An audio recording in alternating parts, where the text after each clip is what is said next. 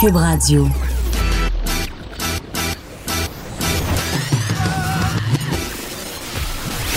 Pour elle, il n'y a jamais de mauvaise question. De 13 à 15. Les effronter. Avec Geneviève Peterson.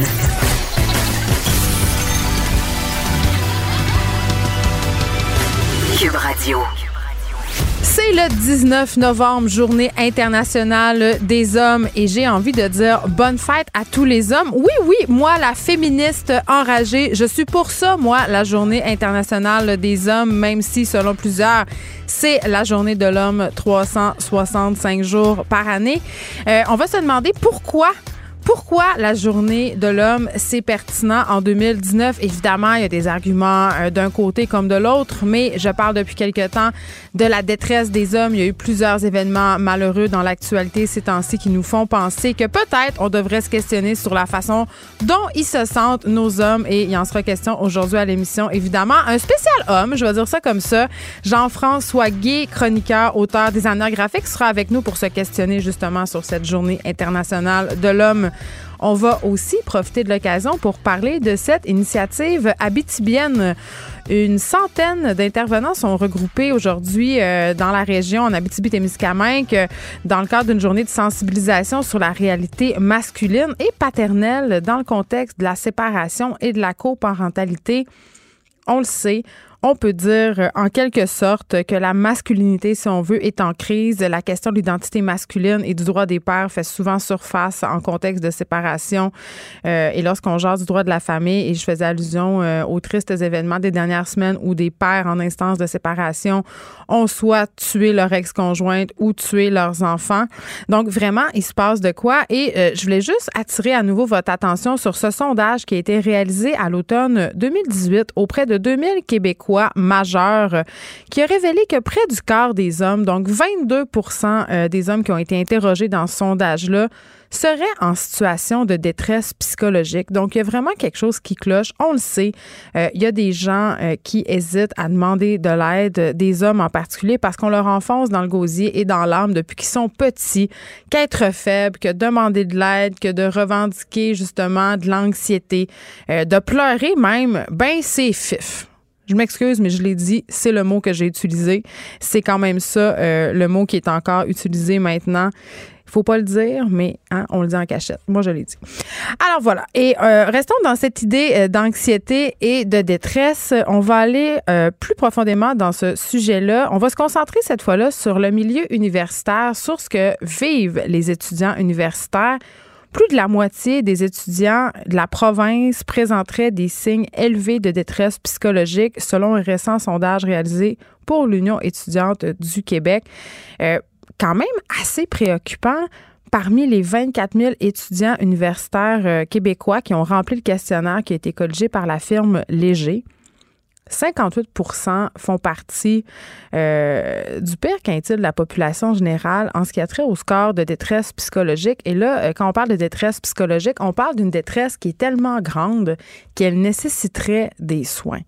Et ça me fait quand même me poser plusieurs questions. Euh, cette donnée-là, je me dis, coudon, est-ce que on est en train d'assister à l'avènement d'une génération qui est plus capable d'en prendre en bon français? Je me rappelle de mes années universitaires.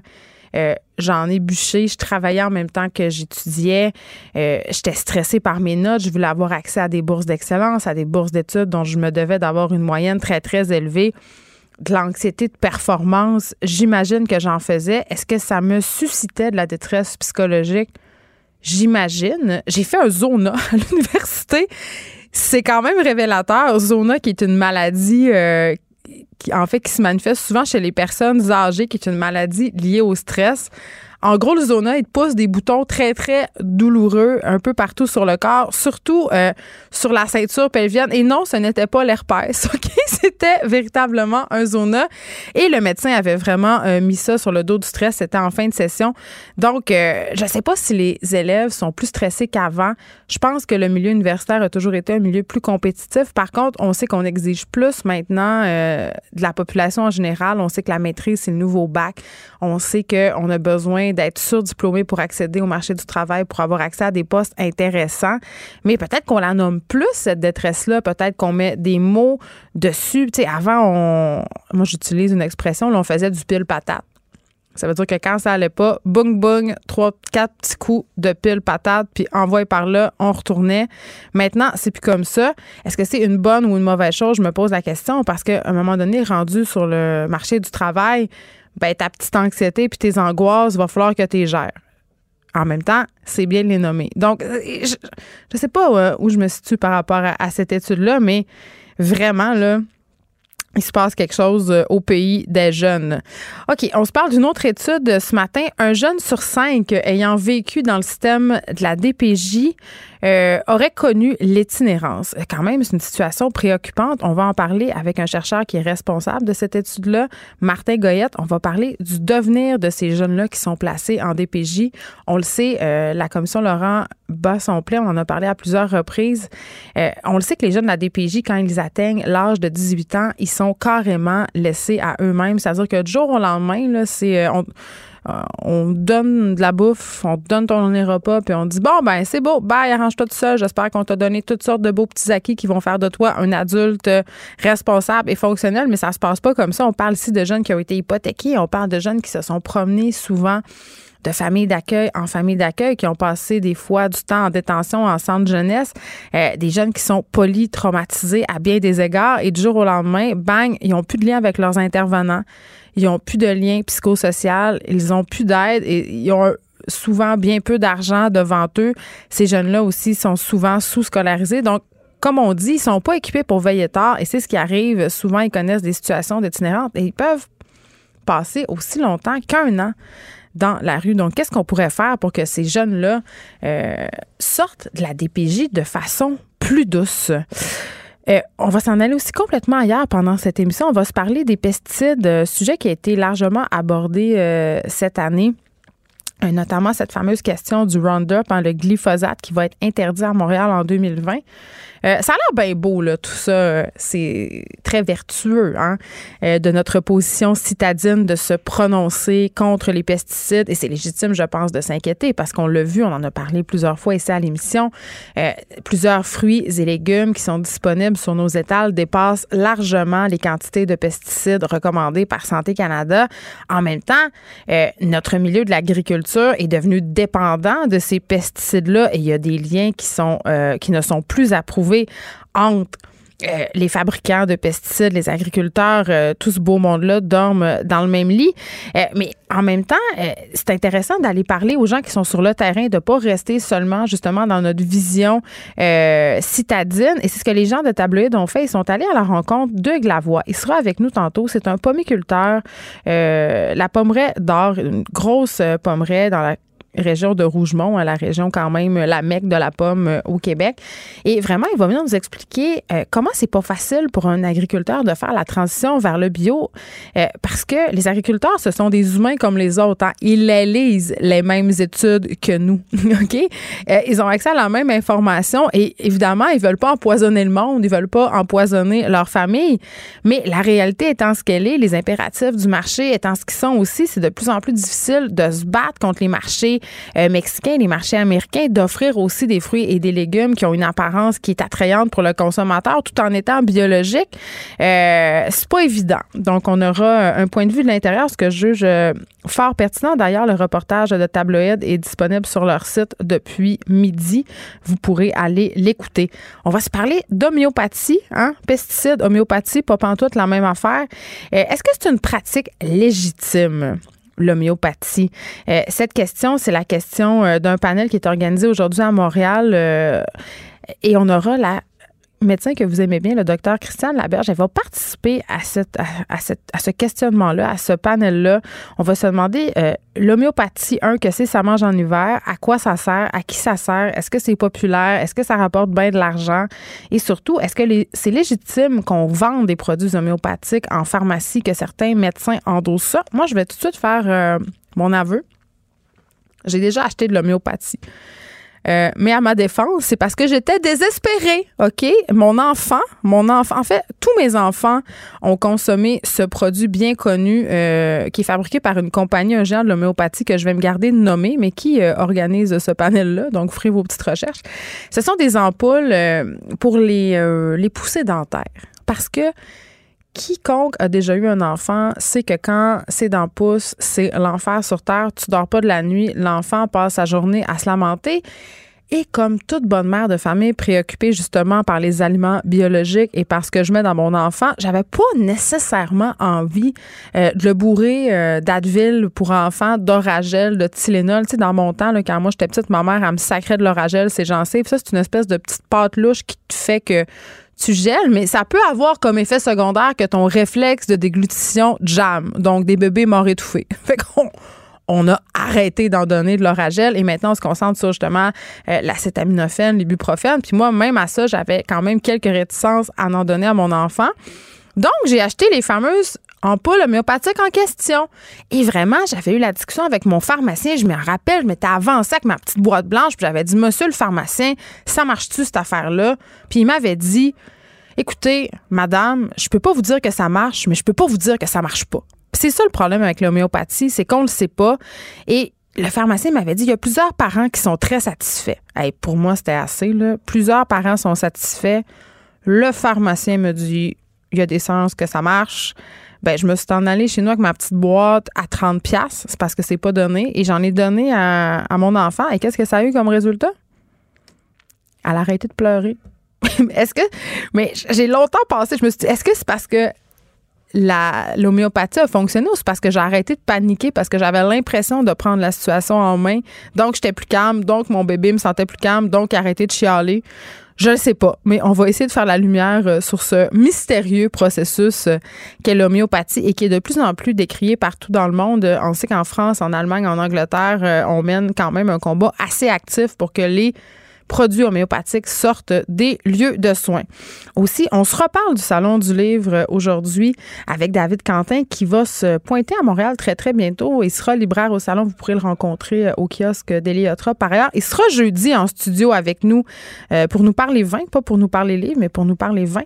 Mais aujourd'hui, il va nous présenter euh, ses suggestions de livres à acheter durant, durant la fin de semaine. évidemment, quand tu te rends au Salon du Livre, c'est comme aller au Salon de l'Auto. Il y a tellement de choix, tu sais plus vers où tourner. Bon, c'est sûr que tu t'achètes pas un char quand tu vas au salon de l'auto nécessairement, mais c'est bien rare que tu vas au salon du livre sans ressortir avec deux, trois sacs bien pleins. Personnellement, je pète toujours mon budget et à chaque année, j'ai des déceptions parce que justement, euh, j'y vais un peu au feeling. Donc, on va essayer de vous empêcher d'y aller au feeling, bien que parfois on peut faire des belles découvertes, mais on va essayer de vous présenter des titres qui sauront faire votre bonheur. Mais avant, je veux qu'on revienne sur cet article de la presse qui me fait, euh, pour vrai, j'ai recraché ma bouchée de yogourt euh, grasse, pleine de probiotiques et de graines de chia ce matin. Euh, c'est cet article de la presse à propos d'une enquête du SPVM à propos d'un bébé âgé de 15 mois euh, dont le poids était le même que celui d'un poupon de deux mois Euh, le SPVM qui enquête sur le cas de ce bébé-là qui a été traité cette année à l'hôpital pour cause de rachitisme infantile. OK? Ça, c'est un truc qu'on voit plus depuis très, très, très longtemps, là, ou qu'on voit seulement euh, dans des états de grande pauvreté, dans des pays où les personnes ont sont dans des situations où ils ont de l'insécurité alimentaire. Donc, on parle ici de malnutrition sévère, OK? Euh, et donc, ce bambin-là qui a été amené dans un hôpital de Montréal au printemps dernier euh, pour être soigné, eh bien, le personnel médical a constaté que ce bébé-là, euh, je le répète, qui était âgé de 15 mois seulement, était tellement en état de dénutrition qu'il pesait à peine 6 kilos. Ça, c'est environ 13 livres. Vraiment, là, le poids d'un moyen d'un enfant de deux mois et demi. Et là, évidemment, ce bébé-là avait de nombreuses carences, carences en vitamine D, en phosphore, en calcium. Juste pour vous donner une idée, là, euh, ses os étaient transparents et ses os étaient tellement faibles parce qu'il était tellement dénutri, cet enfant-là, euh, qu'il se cassait à rien ses os. Euh, et euh, cet enfant-là, par ailleurs, avait des fractures, avait des fractures aux jambes, aux bras. il a été hospitalisé, cet enfant-là, parce que on craignait qu'il fasse un arrêt cardiaque. Et ce qui m'a jeté à terre, c'est que les parents ne collaboraient pas au plan de traitement. Euh, ils ne donnaient pas à l'enfant les seringues de nutriments que les médecins prescrivaient à leur bébé sous prétexte de respecter leur enfant parce que selon eux, euh, cet enfant-là aurait refusé de se nourrir, euh, était un bébé qui avait pas faim et les parents préféraient le laisser dormir. Moi, je ne vais pas commenter ce cas-là en particulier parce que, à prime abord, ça semble être des gens qui ont des problèmes de santé mentale et qui sont dans une puissante détresse. Je ne sais pas c'est quoi la situation économique de ces gens-là, mais ne pas offrir euh, une alimentation de base à ton enfant, euh, je veux dire, ça prend pas la tête à Papineau. Euh, et là, ce qui est préoccupant, c'est que ces parents-là ont aussi d'autres enfants. Et ces parents-là, puis là, je veux pas je veux faire très attention à ce qu'on va dire parce que l'objectif ici, c'est pas de condamner un mouvement, mais ces parents-là étaient végétaliens. OK? Ils sont végétaliens et ils ont une diète végétalienne très restrictive. Pardon. La mère euh, mangerait seulement des fruits. Donc, son lait maternel ne serait pas assez riche. ce bébé-là était presque exclusivement allaité. Et là, ça m'amène à, vous parler un peu de, sortons de ce cas-là, parce que évidemment, c'est un dérapage, c'est clair, ça n'a aucun sens, ça n'a pas de bon sens. Mais quand même, les diètes restrictives, on en a parlé souvent en émission, elles sont de plus en plus populaires. Il y a de plus en plus de parents euh, qui sont végétaliens, qui sont végétariens. Euh, moi-même, je fais l'alimentation cétogène. Il y a des personnes qui mangent pas de gluten. Il y a des personnes qui font FODMAP. Il y a des personnes qui sont intolérantes au lactose. Donc, il y a toutes sortes de façons de manger maintenant. Euh, et les alimentations restrictives sont au goût du jour, entre guillemets. Mais est-ce qu'on devrait imposer ça à nos enfants? Moi, je me questionne vraiment. Moi, je n'impose pas l'alimentation cétogène à mes enfants. Bien entendu, ils vont goûter à des plats cétogènes. Ils vont être au fait euh, du fait que je suis ce type d'alimentation-là. Euh, je leur explique les grands principes parce qu'ils sont curieux. Mais est-ce que je vais leur présenter ça comme si c'était la meilleure façon de manger, comme la bonne façon de manger, comme la façon dont ils devraient manger?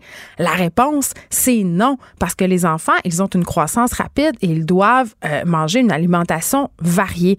Il y a une petite fille en fin de semaine qui est venue jouer à la maison avec ma fille. Elle arrive chez moi. Euh, ça avait été convenu avec sa maman que j'allais lui servir à dîner. Donc, je prépare un macaroni au fromage. Tout ce qui est plus normal, très, très québécois. Tu sais, macaroni, fromage, viande gratinée. La petite fille se pointe pas fait. Je suis désolée. Je pourrais pas en manger parce que euh, je mange pas de gluten et je suis, je mange pas non plus de produits laitiers. Alors, je lui dis, ah, t'es allergique? Et elle me répond, non. C'est simplement que chez nous, on ne mange pas de produits laitiers et on ne mange pas de gluten. Et je suis un peu tombée en bas de ma chaise parce que je trouve quand même ça assez restrictif pour une petite fille d'à peine 9 ans. Euh, quand c'est rendu qu'on impose nos modes alimentaires, nos questionnements alimentaires aux enfants.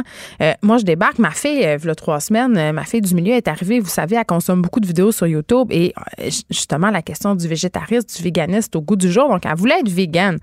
Mais Sophie, elle n'avait pas compris qu'est-ce que ça impliquait être végétalienne. Euh, elle voulait être végétalienne, mais cinq minutes plus tard, elle m'a demandé de manger du poulet général Tao pour souper. Donc, je lui ai expliqué c'était quoi l'alimentation végétalienne, mais elle voulait quand même l'essayer.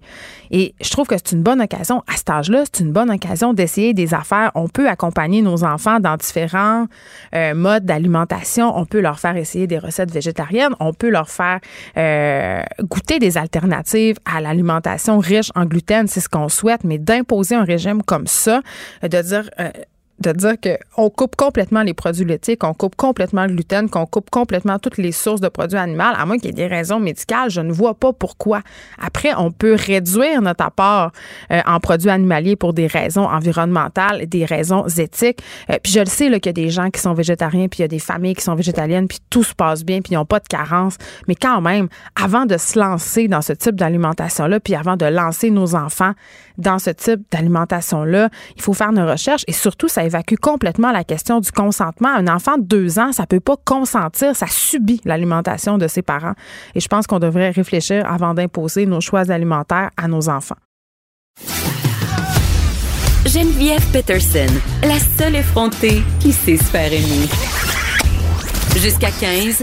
Vous écoutez Les effrontés. On parle aux chercheurs responsables de l'étude qui nous apprend qu'un jeune sur cinq ayant vécu dans le système de la DPJ euh, a connu l'itinérance. J'en parle avec Martin Goyette, chercheur. Bonjour, Monsieur Goyette. Oui, bonjour. Euh, après, est-ce que vous pourriez nous parler de votre étude? Moi, je veux savoir euh, combien vous avez observé de jeunes et sur quelle période?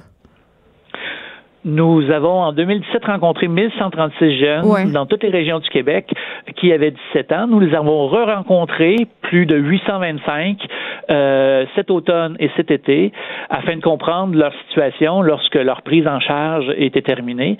L'analyse du rapport qui a été rendu public en conférence de presse porte sur 719 jeunes qui hmm. étaient sortis de la prise en charge de la protection de la jeunesse. Et pourquoi autant d'itinérance chez les jeunes de la DPJ après leur période de placement, de guillemets, ou après la période où ils sont pris en charge par la DPJ parce que ça arrête à 18 ans? Ben, c'est certain que notre rapport euh, pointe sur euh, certains éléments. Les jeunes qui sont en situation d'itinérance connaissent plus de problèmes de santé physique, de problèmes de santé mentale. Euh, ils connaissent plus de complexes de, rapports complexes avec le monde judiciaire. de là dire que ce sont ces problèmes-là qui les mènent à la rue, c'est autre chose. Mais ils sont quand même surreprésentés. Tout à fait. Par contre, ce qu'on sait, c'est que les, organismes euh, qui offrent des services aux jeunes euh, eux euh, reçoivent pour 50% et plus de jeunes de, de, la protection de la jeunesse et plusieurs nous indiquent que euh, plus de 75-80 des jeunes de la rue ont des problèmes de santé mentale. Donc c'est un élément majeur.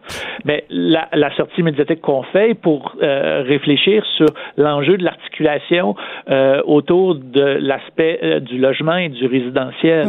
Alors on sait très bien que les services de la protection de la jeunesse, pour la grande majorité des jeunes, se terminent à 18 ans. La loi est faite ainsi pour l'instant. Puis ça arrête du jour au euh, lendemain? C'est-à-dire que pour la plupart des jeunes, euh, il y a plusieurs exceptions, mais pour la plupart des jeunes, les jeunes qui sont placés, leur euh, prise en charge se termine à 18 ans. Et que ce soit le les services psychosociaux, que ce soit euh, le rapport à l'hébergement, hein, s'ils sont placés en famille d'accueil ou en centre de réadaptation, etc. Tous ces services-là prennent fin. Alors, il est clair, et c'est pour ça qu'il y a un grand consortium d'organismes qui, euh, qui a mis en place la recherche dont on vous parle aujourd'hui, mm. parce que cette situation-là, elle est connue depuis plusieurs années, voire plusieurs décennies. Ce qu'apporte notre recherche, c'est les premiers chiffres afin de comprendre la sortie euh, de, de l'ensemble d'une cohorte de jeunes à la fin de, de de, leur placement pour l'autonomie. Ce chiffre-là, on ne l'avait pas parce que c'est une étude extrêmement complexe à mettre en place et on arrive effectivement à un chiffre préoccupant, à savoir que euh, un jeune sur cinq a connu des épisodes d'itinérance 13 mois après la fin de la prise en charge. On pourrait aussi dire que pour 10% de l'ensemble des jeunes de notre cohorte, euh, euh, ces jeunes-là ont connu plus de deux épisodes d'itinérance. Et ces épisodes-là peuvent durer combien de temps? Ben, euh, la plupart du temps, c'est quelques jours, mais pour certains, plusieurs d'entre eux, c'est quelques mois, voire quelques années, sachant que, euh, je le précise, en moyenne, l'ensemble des jeunes qui sont sortis de la prise en charge de la protection de la jeunesse, leur prise en charge est terminée depuis en, moyenne 13 mois. Hmm. Donc, euh, c'est un élément intéressant de la réflexion. Nos analyses montrent aussi que euh, plus les jeunes euh, sont sortis de plus longtemps, plus ils ont de risques euh, d'être en situation d'itinérance et plus il y a de risques également que l'itinérance qu'ils connaissent se chronicise, c'est-à-dire que leur situation s'aggrave pour toutes sortes de raisons. Et ça, on peut le montrer dans le rapport de leur situation euh, de santé par rapport au temps qui sont euh, prises en charge et depuis le temps que la prise en charge s'est terminée à la protection de la jeunesse. Vous savez, M. Goyette, vous l'avez dit tantôt, là, ça fait plusieurs années qu'on le sait là, euh, que les jeunes qui sont laissés à eux-mêmes euh, au lendemain de la fête de leurs 18 ans, ça pose problème. Ça fait des années qu'on sait qu'en les laissant comme ça à eux-mêmes, ça donne lieu à toutes sortes de situations aberrantes. Mais ça fait des années qu'on le sait, là, on a-tu besoin vraiment d'une autre étude pour le savoir encore? On fait rien? Pourquoi on n'est pas rendu à l'étape où, justement, euh, on fait une coupure qui est plus graduelle, où on coupe les services de façon plus douce pour ces enfants-là? Moi, je comprends pas. Ben, je pense que euh, en ce moment, euh, au Québec, il y a plusieurs espaces de réflexion qui pourront porter ces, ces, ces réflexions-là. Il est certain que les recherches et l'expérience de la pratique montrent que lorsque les jeunes euh, ont une personne euh, importante, un adulte significatif Mhm. dans leur vie sur lequel ils peuvent compter dans toutes les sphères de leur vie, y compris dans la sphère résidentielle, ça fait une différence. À cet égard-là, notre rapport montre très bien que les jeunes qui sont le plus à risque sont ceux qui disent ne pas pouvoir compter sur des personnes proches. C'est ceux qu'on a trimballés d'un centre d'accueil à l'autre, d'une famille d'accueil à l'autre. J'imagine que ceux-là, ils se retrouvent plus en situation d'itinérance que les autres, forcément. Tout à fait. Notre recherche montrait également que, comme on l'avait montré dans nos autres rapports, ceux qui sont dans des situations de placement en de réadaptation connaissent plus d'itinérance que, que, les autres jeunes. Et à cet égard-là, être maintenu dans une famille d'accueil au- au-delà du 18 ans, par toutes sortes de moyens, est un élément protecteur extrêmement important. Alors, autre élément aussi que je veux indiquer, euh, bien sûr, c'est préoccupant ce 20 %-là, mais il faut quand même dire qu'il y a 49 des jeunes qui sont considérés dans notre étude comme étant en stabilité résidentielle pour le moment. C'est-à-dire que c'est pas tout qui va mal, mais effectivement, il y a pour euh, une proportion de jeunes quand même importante une réflexion à avoir, d'une part, sur la manière dont le système de protection de la jeunesse leur a donné des services et la manière dont on les prépare et les accompagne à la vie adulte. À cet égard-là, euh, nous avons fait le lien dans cette nouvelle étude-ci entre le nombre des déplacements connus en protection de la jeunesse et les risques d'itinérance plus les jeunes ont été euh, placés, déplacés de placement et ont connu des épisodes de réunification familiale, plus il y a de risques qu'ils soient euh, en itinérance. C'est une évidence. Ça paraît euh, effectivement euh, important à mettre euh, sur sur le, le- la, la planche à dessin et la réflexion actuelle. Mais tout ça, ce sont des évidences. Je veux dire, moi, je vais répéter encore ce ce que je me tue à répéter depuis que la commission Laurent a lieu. Quand est-ce qu'on va poser des actions concrètes pour les aider, ces jeunes-là? Parce que tout ce qu'on se dit depuis le début de cette entrevue, c'est nécessaire, mais on le sait déjà. On le sait déjà. Oui.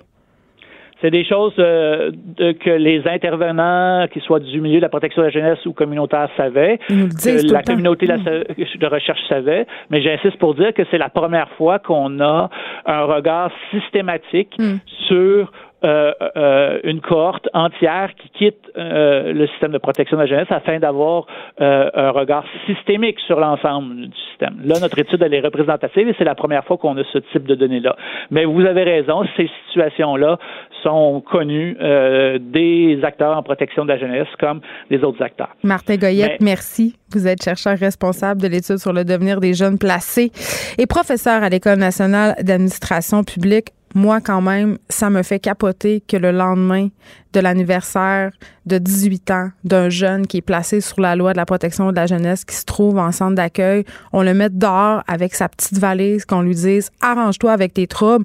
On traite même pas les prisonniers de cette façon-là. Quand ils sortent de prison, ils sont dans des maisons de transition, ils ont le droit à de l'accompagnement, à de l'aide, et nos jeunes, on les laisse là sur le trottoir avec leur valise. Es- Expliquez-moi ça. Moi, je comprends pas. Les effrontés. Avec Geneviève Peterson. Les vrais enjeux, les vraies questions. Vous écoutez Les effrontés. Alors, je vous rappelle que nous sommes le 19 novembre, journée internationale des hommes. Et pour célébrer cette journée-là, j'ai décidé de recevoir Jean-François Guy, designer graphique, auteur, chroniqueur euh, aussi. Bonjour. Bonjour. Euh, tout fraîchement débarqué de Touloum. Oui. Spécialement pour la journée de là. Mais il fait chaud dans mon studio, donc oui, on est bien. oui. Théoriquement, tu suis devrais pas être trop euh, dépaysé. Euh, juste pour la petite histoire, Jean-François, euh, la Journée internationale de l'homme, ça a été organisé pour la première fois en 99 par un professeur d'histoire. OK? Euh, même moi, je le savais pas. J'ai découvert ça tantôt en faisant ma petite recherche. Je pensais que c'était un phénomène relativement nouveau, mais quand même, ça date un peu, 20 ans. Hein? Euh, ça coïncide avec le Movember aussi. Est-ce un hasard? Ben, j'espère que non. Ben non, moi je pense que non, hein? parce que chaque année, quand même, euh, on célèbre ce mouvement-là, le Movember qui est pour venir en aide au cancer de la prostate, Mhm. qui est le cancer des hommes le plus glamour. En fait, oui. Ouais, ben, qui est Ben, un c'est comme le cancer aussi, rose, mais C'est ouais. un cancer aussi qui tue autant. oui, Sinon, je pense que c'est une petite affaire de virgule de pourcentage de plus que, que les femmes. Bon, on une autre parle. affaire. On en parle. Non, non, mais c'est- c'est c'est deux cancers qui sont Ouais. mortels. Et puis, il y en a un qu'on parle à l'année ben et l'autre qu'on parle euh, deux, trois semaines. Puis, euh, mais moi, j'ai un scoop. Je, je m'en allais dire, euh, tu m'as fait venir pour rien. Pourquoi? Parce que l'ONU, Bon, il rit déjà. OK. ben, le 19 novembre, Mm. selon l'ONU, Mm. ben, ça, ça doit être parce que ça, ça, ça fait chier certaines. Bon. On nommera pas. Bonjour Martine. Ah non, là, non, là, ça sera pas une- je non. des blagues. Le, mais, le euh, nom de Martine Delvaux ne sera pas invoqué en vain durant ce segment d'émission. Euh, J'ai juste dit ça comme ça. Euh, c'est la journée internationale de la toilette, selon l'ONU aujourd'hui. Tu me niaises. non, je te niaise pas. Mais il y a vraiment Fait des que- journées pour tout. Demain, Non, c'est la journée internationale là, il y en a des pas tant enfants. que ça. Il n'y en a pas tant que ça. Donc, le 8 mars, c'est vraiment la journée des femmes, Ouais. internationale de la femme, selon l'ONU. Mais Du selon des l'ONU, selon l'ONU, c'est la journée de la toilette. Donc, Ah. soit que... Parce qu'on veut parce flusher tous les hommes. Soit que les hommes font chier, ils disent, oh, ben non, on ne vaut pas de la merde, mais choisissez ce que vous voulez. Mais c'est la journée de la Mais toilette. euh, tu Je vois, trouve ça un peu spécial, mais bon. Euh, Jean-François Gay, la raison pour laquelle je tenais à t'inviter aujourd'hui, c'était pour faire un meilleur culpa. Puis je trouvais que tu étais la bonne personne avec qui euh, partager ce moment-là. Parce que euh, j'ai souvent euh, j'ai souvent décrié la journée internationale de l'homme parce que, comme plusieurs féministes, je crois que c'est la journée de l'homme 365 jours par année à cause de toutes les inéquités. Puis là, on sort, sortons un peu de notre Québec, là, ailleurs dans le monde, on s'entend, il y a quand même des combats euh, qui sont encore à mener, puis sur un moyen temps, pas juste des affaires euh, d'inégalité au travail, des affaires d'excision, euh, des choses absolument incroyables, le viol, tout ça. Ici, heureusement, on a avancé, malgré qu'on a encore aussi des combats à mener. Sauf que de plus en plus dans l'actualité, on a des événements qui me font me remettre en question par rapport à la condition masculine, à la façon dont on traite les hommes médiatiquement, euh, aussi euh, à la façon dont on adresse, si on veut, la détresse des hommes, souvent en l'invalidant. Puis je me dis, ben écoutons, c'est peut-être une bonne journée pour euh, réfléchir à ça. Ben, je pense qu'effectivement, les, les gars en ce moment ont un petit peu le dos large. C'est publiquement bâcher les hommes, spécialement quand ils sont comme moi, blancs, avec des cheveux gris, proches de la cinquantaine, Des privilégiés. euh, privilégiés. Oui. Euh, c'est, euh, tu sais, c'est un sport national. là. Et puis, je me dis, Mais tu comprends pourquoi?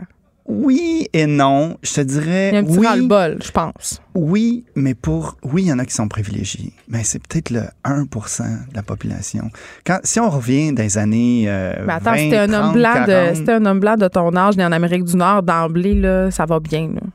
Même si t'es pas Ah, dans le 1% des personnes très riches là. moi, pour, pour Je comprends, ça. mais tu as, eu, des chances quand même plus grandes que, par exemple, quelqu'un qui est né dans un bidonville en Inde. C'est clair et net. Mais est-ce que mes gars, parce que j'ai- je suis un papa, j'ai deux gars de 20 ans puis une fille de 16 ans, est-ce que mes gars sont plus, ont plus de chances de réussir dans la vie que ma fille? Je ne crois pas. Pas au Québec, pas en ce moment. Ça dépend dans quel domaine. En tout cas, ils seront mieux rémunérés qu'elle à concurrence de 4 de l'heure en moyenne? Ça dépend encore des hey, à métier égal, à compétence égale, à, à- Souvent, le va- salaire est pas égal. juste à dire. Juste à Ben, dire. moi, ça dépend. On pourrait s'obstiner Ben, il y a des études mais, quand euh, même qui viennent de sortir oui. là, là. Mais j'en lisais une dans le Financial euh, non, euh, Times de Londres qui disait que euh, dans les sociétés euh, occidentales, Mhm. comme les nôtres, là, France, Angleterre, États-Unis, euh, Canada, le, le- le wage gap qu'ils appellent est relativement égal selon les styles de métier. Euh, c'est- un, un technicien en garderie et une technicienne en garderie gagnent la même chose. C'est dans les postes de gestion où l'inéquité est la plus grande. Et Souvent. Une camionneuse puis un camionneur, ils, ils vont gagner la même affaire. Mais quand on a à négocier notre salaire, souvent, il y a une inéquité et là, on pourrait se poser la question du pourquoi. Ben, je pense qu'effectivement, il y a des combats encore à mener. Il y a récemment, il y a, surtout dans le domaine des arts, où il y a des actrices qui étaient moins payées que des hommes pour des raisons des fois un peu nébuleuses. Et puis ça s'est Ça s'est su? ça s'est su. affaire. Et ça, Ouais, ouais. exactement. Surtout quand l'actrice est aussi bonne que ouais, ok, bon, il avait ramené un peu plus d'argent dans tel film de ci, tout ça. Mais euh, C'est qu'on paie les gens aussi en fonction de leur valeur euh, au box-office. c'est Donc, on peut pas toujours attribuer ça au sexe. Ça, je peux être d'accord avec toi. Et c'est la même chose aussi pour les gestionnaires. Et Mm. puis, il y a peut-être des gestionnaires qui ont eu leurs preuves à faire, euh, puis qui les ont gagnés. Puis, il y a des gestionnaires euh, qui... euh, tu sais, c'est- c'est Mais il y a nouveau aussi souvent aussi. que les femmes acceptent un salaire plus bas parce qu'on nous a pas habitués à négocier. Et ça, un moment donné, il faut que tu fasses aussi ton bout de chemin comme fille. Pour- moi, ma fille, là, je l'élève pas comme une victime. Moi, là, ma fille, là, je veux qu'elle se batte. Elle a des droits, elle a des affaires. Euh, quand, tu sais, elle a deux frères. Quand il restait une pointe de pizza, là. Non, non, mais. C'est des chiots que t'élèves la voulait, enfants. là. Non, non, mais c'est c'est une image. C'est une image, tu sais. C'est comme pas. Ah, je suis une fille, c'est moi qui ai droit. Non, non, non. Tu te bats comme les. Tu sais, je veux dire, c'est une. Tu sais. euh, puis je veux que ça soit une battante dans la vie. Mais pour en revenir au gars, Ouais. je me dis, si on prend soin euh, de nos hommes, euh, ça va être des gars plus en santé mentalement. Ça va être des gars plus gays, jovial, heureux, sereins. Ça va être des gars moins angoissés, dépressifs, violents, euh, name it, plus tard avec leur conjointe ou leur conjoint. Mais on peut pas parle- expliquer la violence quand même, Jean-François. Non, je parle pas juste de, quand je parle de violence. Je d'état peux être- global de global, là. Tu sais, quand, quand ça Tu va pas de bien- colère. Oui, OK, je comprends. quand, quand, quand je suis. euh, tu sais, ça m'arrive des fois d'être edgy en bon euh, chinois Moi aussi. parce que euh, financièrement ça va pas, parce que. il y a, Pour plein de raisons. pour plein de raisons. Mm. Et s'il y a des. et si on, là, on va dans la détresse psychologique plus grave, mais à ce moment-là, les symptômes sont plus graves. Donc, si on s'occupe de nos hommes, on va, autant en termes d'agression, là, on commence. Moi, je- je- je- je- j'aime beaucoup ce qui se fait depuis deux ans. On, on commence à quitter l'homme, le gros épais dans les publicités qui n'est pas capable de déplier ou de plier une, une poussette. qu'il y a un retour du balancier. Là. Ça On avait besoin d'aller jouer un peu dans ces, dans ces archétypes-là. Si on veut, ouais, mais tu sais, la germaine puis l'épais. Ah, mais là, moi, ça, moi, regarde, on pourrait. Moi, je t'ai de la germaine autant que t'es écœuré du niaiseux. Là. On, on s'en, on s'en- tire. L'autre fois, j'ai vu une publicité euh, il y a quelques mois. euh, c'était euh, la maman qui allait reconduire sa fille chez le papa qui venait de prendre des Tylenol puis il était capable d'accueillir sa fille. C'est Incroyable! cool. Mais non, mais c'est Oui, le fun. là. Mais qu'on voit ça un peu, c'est encore quand même tout le temps des filles qui sont dans les annonces de produits ménagers.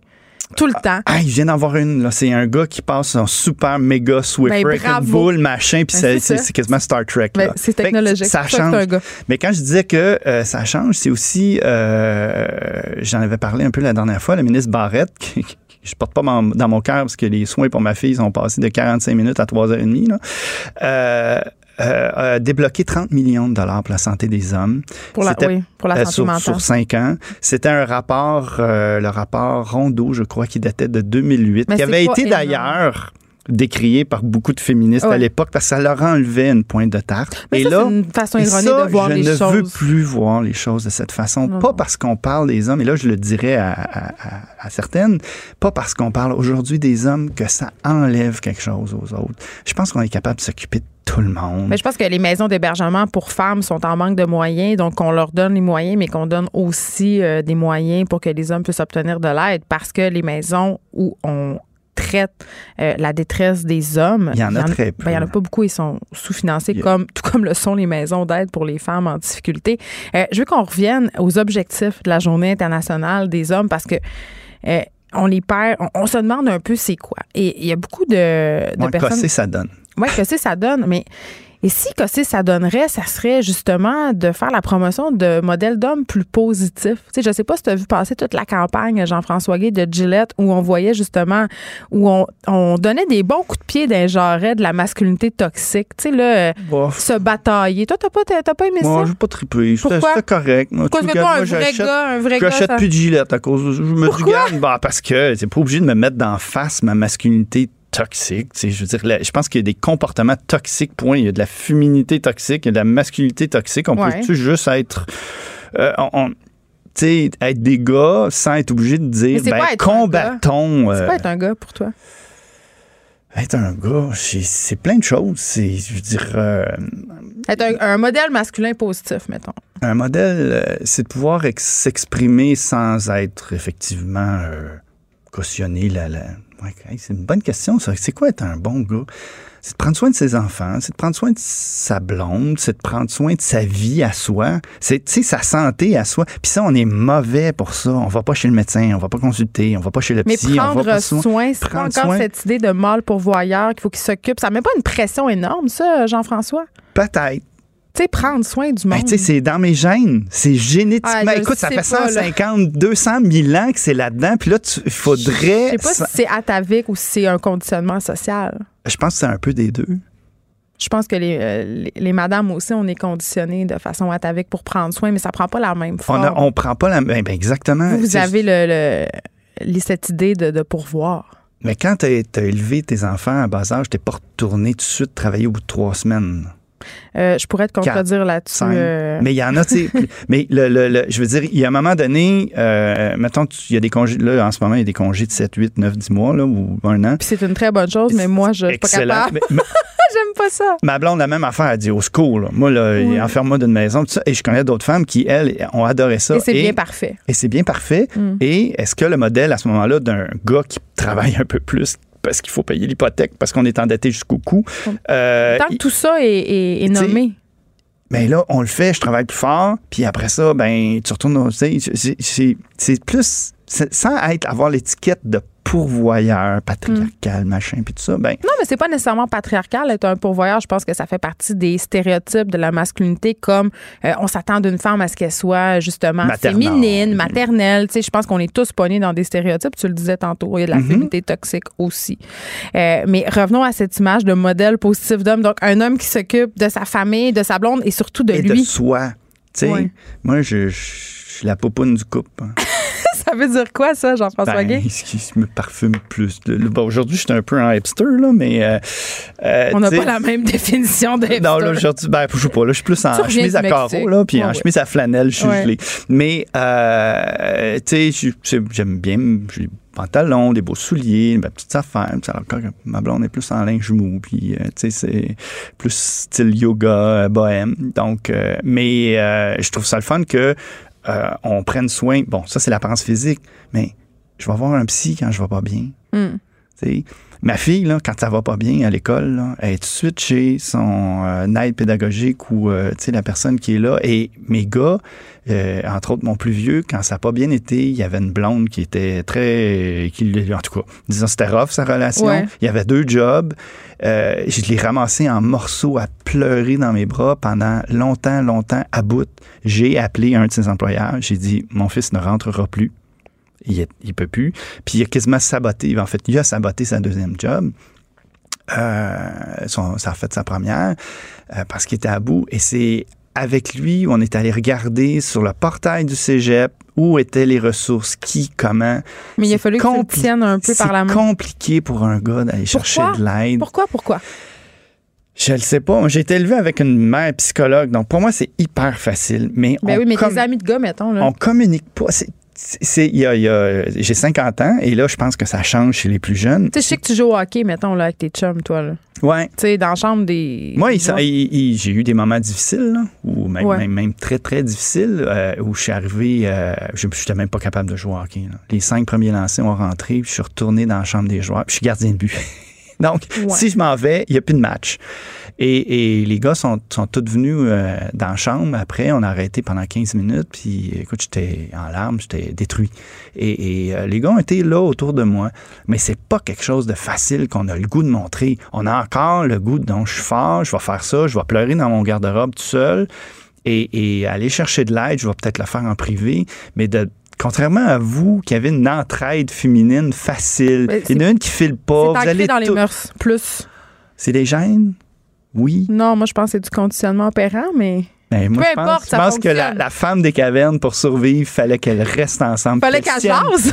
Fallait qu'il fallait qu'ils gèrent. Ah, je sais Pendant pas. que les gars Fallait étaient à qu'elle gère puis qu'elle mène. C'est Ah, épouvantable. Mais pendant que les gars étaient à la chasse, puis tu sais, c'est- Ouais, ouais. tu sais, il y avait, on vient de là, pareil. On vient de là, il fallait protéger le groupe, le clan. là, mais, mais je comprends ce que tu dis. Et, euh, Donc, qu'est-ce qu'on célèbre aujourd'hui? On célèbre. euh, Ben moi, je- je- quand tu parles de l'homme nouveau ou de- Ouais. de- de- des- des- des gars, ben c'est des gars qui, effectivement, qui vont aller chercher de l'aide plus facilement, qui vont euh, s'occuper de leur santé mentale. Puis, je pense que c'est vraiment ça. Là, je pense que la- le gros aspect, c'est pas juste d'aller passer un test pour la prostate, c'est non. vraiment de s'occuper de sa santé mentale avant que ça pète. On n'exprime pas notre colère de la même façon. Puis on attend souvent trop longtemps. En tout cas, c'est ce que les études démontrent. Merci beaucoup, Jean-François Guy, de nous avoir parlé de cette journée internationale de l'homme. Bonne fête, j'ai envie de te dire bonne fête. Ben merci, puis merci pour ce mea culpa. Je trouve toujours ça le fun quand on, on, on, on jase main dans la main plutôt que dans la confrontation. Juste les fous qui changent pas d'idée.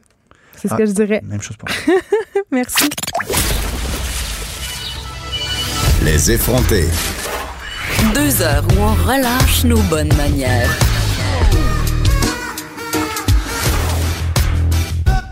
Cube Radio. On continue sur cette lancée de la Journée internationale de l'homme. On l'a abordé avec notre dernier invité, Jean-François Guide, cette détresse des hommes, le fait que les hommes attendent euh, souvent d'être poussés euh, dans leur dernier retranchement pour demander de l'aide. Et c'est souvent vrai dans les situations euh, de séparation, de coparentalité. On en a parlé souvent à l'émission. Et bon, on s'en va tout de suite du côté de l'Abitibi, parler avec Tommy Cousineau, parce qu'aujourd'hui, en Abitibi, il y a plus d'une centaine d'intervenants qui sont regroupés dans le cadre justement d'une journée de sensibilisation sur la réalité masculine, la réalité paternelle dans un contexte de séparation et de coparentalité. On le sait, c'est compliqué. Bonjour Tommy Cousineau. Bonjour à vous. Écoutez, euh, il y a eu de tristes événements dans l'actualité ces derniers temps. Euh, des hommes qui ont tué leurs enfants, des hommes qui ont tué leurs conjointes, sans rentrer dans ces cas-là parce que c'est pas ça qu'on veut faire. Euh, quand même, ce que ça nous a appris, ce qu'on apprend, ce dont on parle de plus en plus, c'est qu'au moment de la séparation, pour l'homme, ça peut être un moment assez critique. Oui, ce qu'on relate euh, souvent au niveau de la séparation, c'est que euh, pour les hommes, ils ne voient pas nécessairement venir. Donc, euh, quand on parlait tantôt, je vous entendais en entrevue, quand on, veut refouler, on refoule nos émotions, donc on ne le voit pas nécessairement venir. Puis quand la séparation elle arrive, c'est comme un gros trou noir pour eux. Ils sont dans une truc, puis ils n'ont pas été capables non plus de, de s'organiser. Donc, tu sais, souvent on va voir que la, la majorité des cas, dans 70% des cas, c'est la conjointe qui va mettre fin à la relation. Donc, que l'homme le voit arriver, euh, lui, il faut qu'il s'organise. Donc, il, est complètement démuni. Donc, c'est vraiment une période euh, très précaire pour lui. c'est de là qu'on va en parler puis dire, les gars, osez aller vers les services. Donc, c'est dans cette optique-là qu'on fait cette journée-là. Mais pourquoi les hommes attendent aussi longtemps avant de demander de l'aide, M. Cousineau? Parce qu'on le voit, là, souvent, quand ils cognent à des portes, c'est qu'ils sont rendus désespérés, c'est parce qu'ils sont suicidaires, c'est parce qu'ils ont des idées euh, souvent noires. Mais écoutez, euh, c'est qu'on se rend compte que euh, la socialisation masculine euh, par, le temps au Québec, non, les, hommes nord-américains, on, a l'impression qu'il faut qu'on soit fort, qu'il faut qu'on persévère le plus longtemps possible sans demander de l'aide. Donc, c'est vraiment un mouvement. Tu sais, tantôt, je vous entendais parler en disant que les jeunes hommes, on voit une légère évolution, que les jeunes hommes vont plus vers les services, mais on a encore du travail à faire à ce que les hommes puissent aller vers les services, mais vous parlez des hommes plus vieux, là, M. Cousineau? Euh, dans le fond, on, se rend compte qu'il y a le travail à faire quand on parle de nous, quand on, travaille, on travaille au niveau de la, socialisation masculine, on travaille des hommes traditionnels. Les hommes plus traditionnels qui sont mm. plus réfractaires à demander de l'aide, c'est eux qu'on veut aller rejoindre les services. Donc, c'est vrai qu'on a, on a plus de travail à faire. Euh, puis je néglige pas les jeunes hommes non plus parce qu'il y a aussi du travail à faire à ce niveau-là. Mais je pense que c'est vraiment un contexte de société qui fait en sorte que l'homme euh, fait en sorte qu'il faut qu'il se règle ses problèmes par lui-même. Donc c'est vraiment ce que ce qu'on constate. Là, euh, vous êtes en Abitibi, est-ce que c'est moi ou moi je viens des régions là, je viens du Saguenay. Le mythe de l'homme des bois, là, le gars tough, le gars qui travaille à l'usine, le gars qui parle jamais de ses émotions puis qui va régler ses problèmes justement aux danseuses ou à la brasserie là. On est-tu encore là-dedans? Mais ben, je crois pas. Je pense que euh, justement les tavernes ont disparu. Je pense qu'avant on avait beaucoup entre hommes dans les tavernes.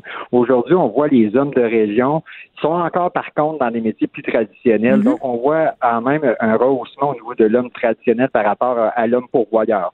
Euh, l'homme un petit peu moins présent au niveau de la, famille quand ils font du flying, fly-out. Euh, euh, donc, on, Vous voulez dire qu'ils vont travailler, par exemple, à la Bay James, mettons?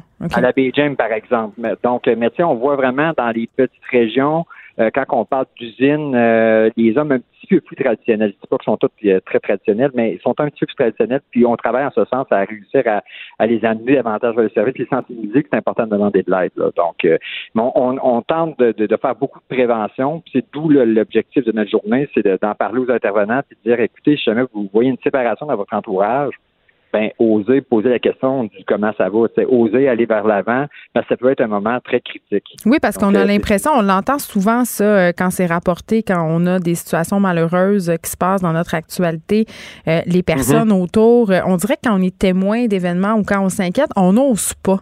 sais, on n'ose pas aller voir si ça va, on n'ose pas non plus signaler, on n'ose pas appeler la police.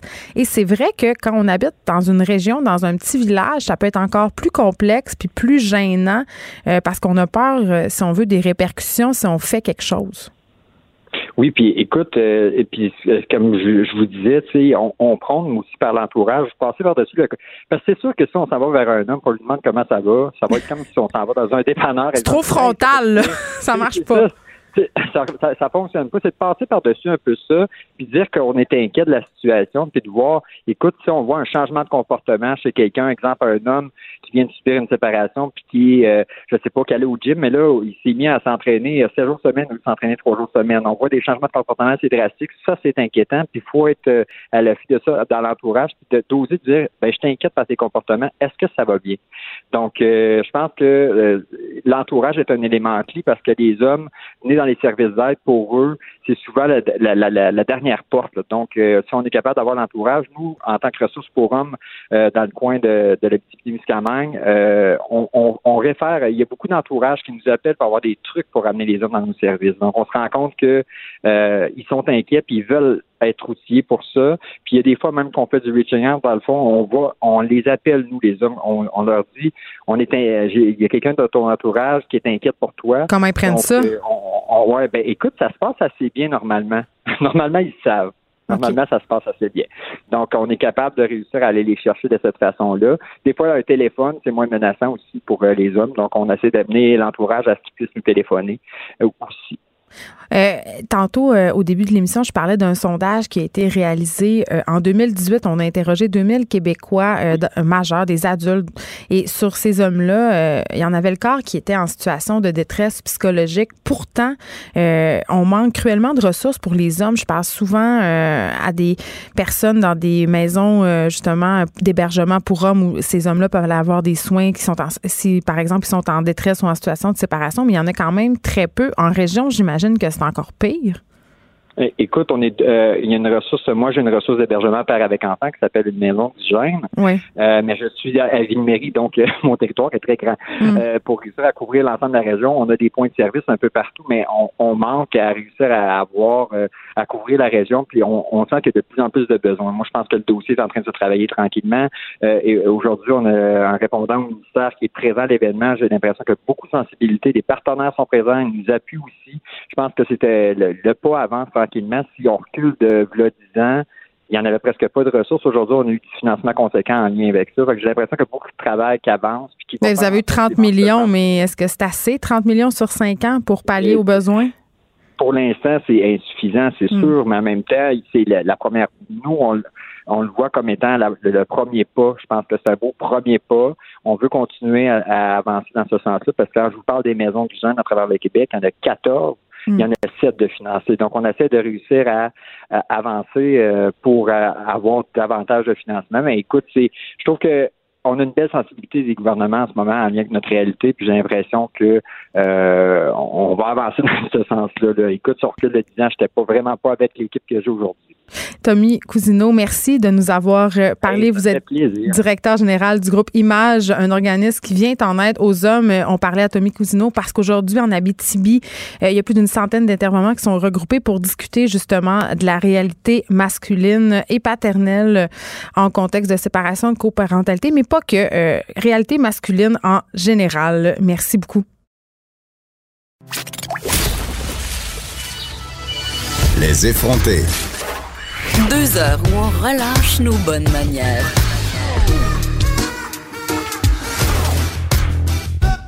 Cube Radio.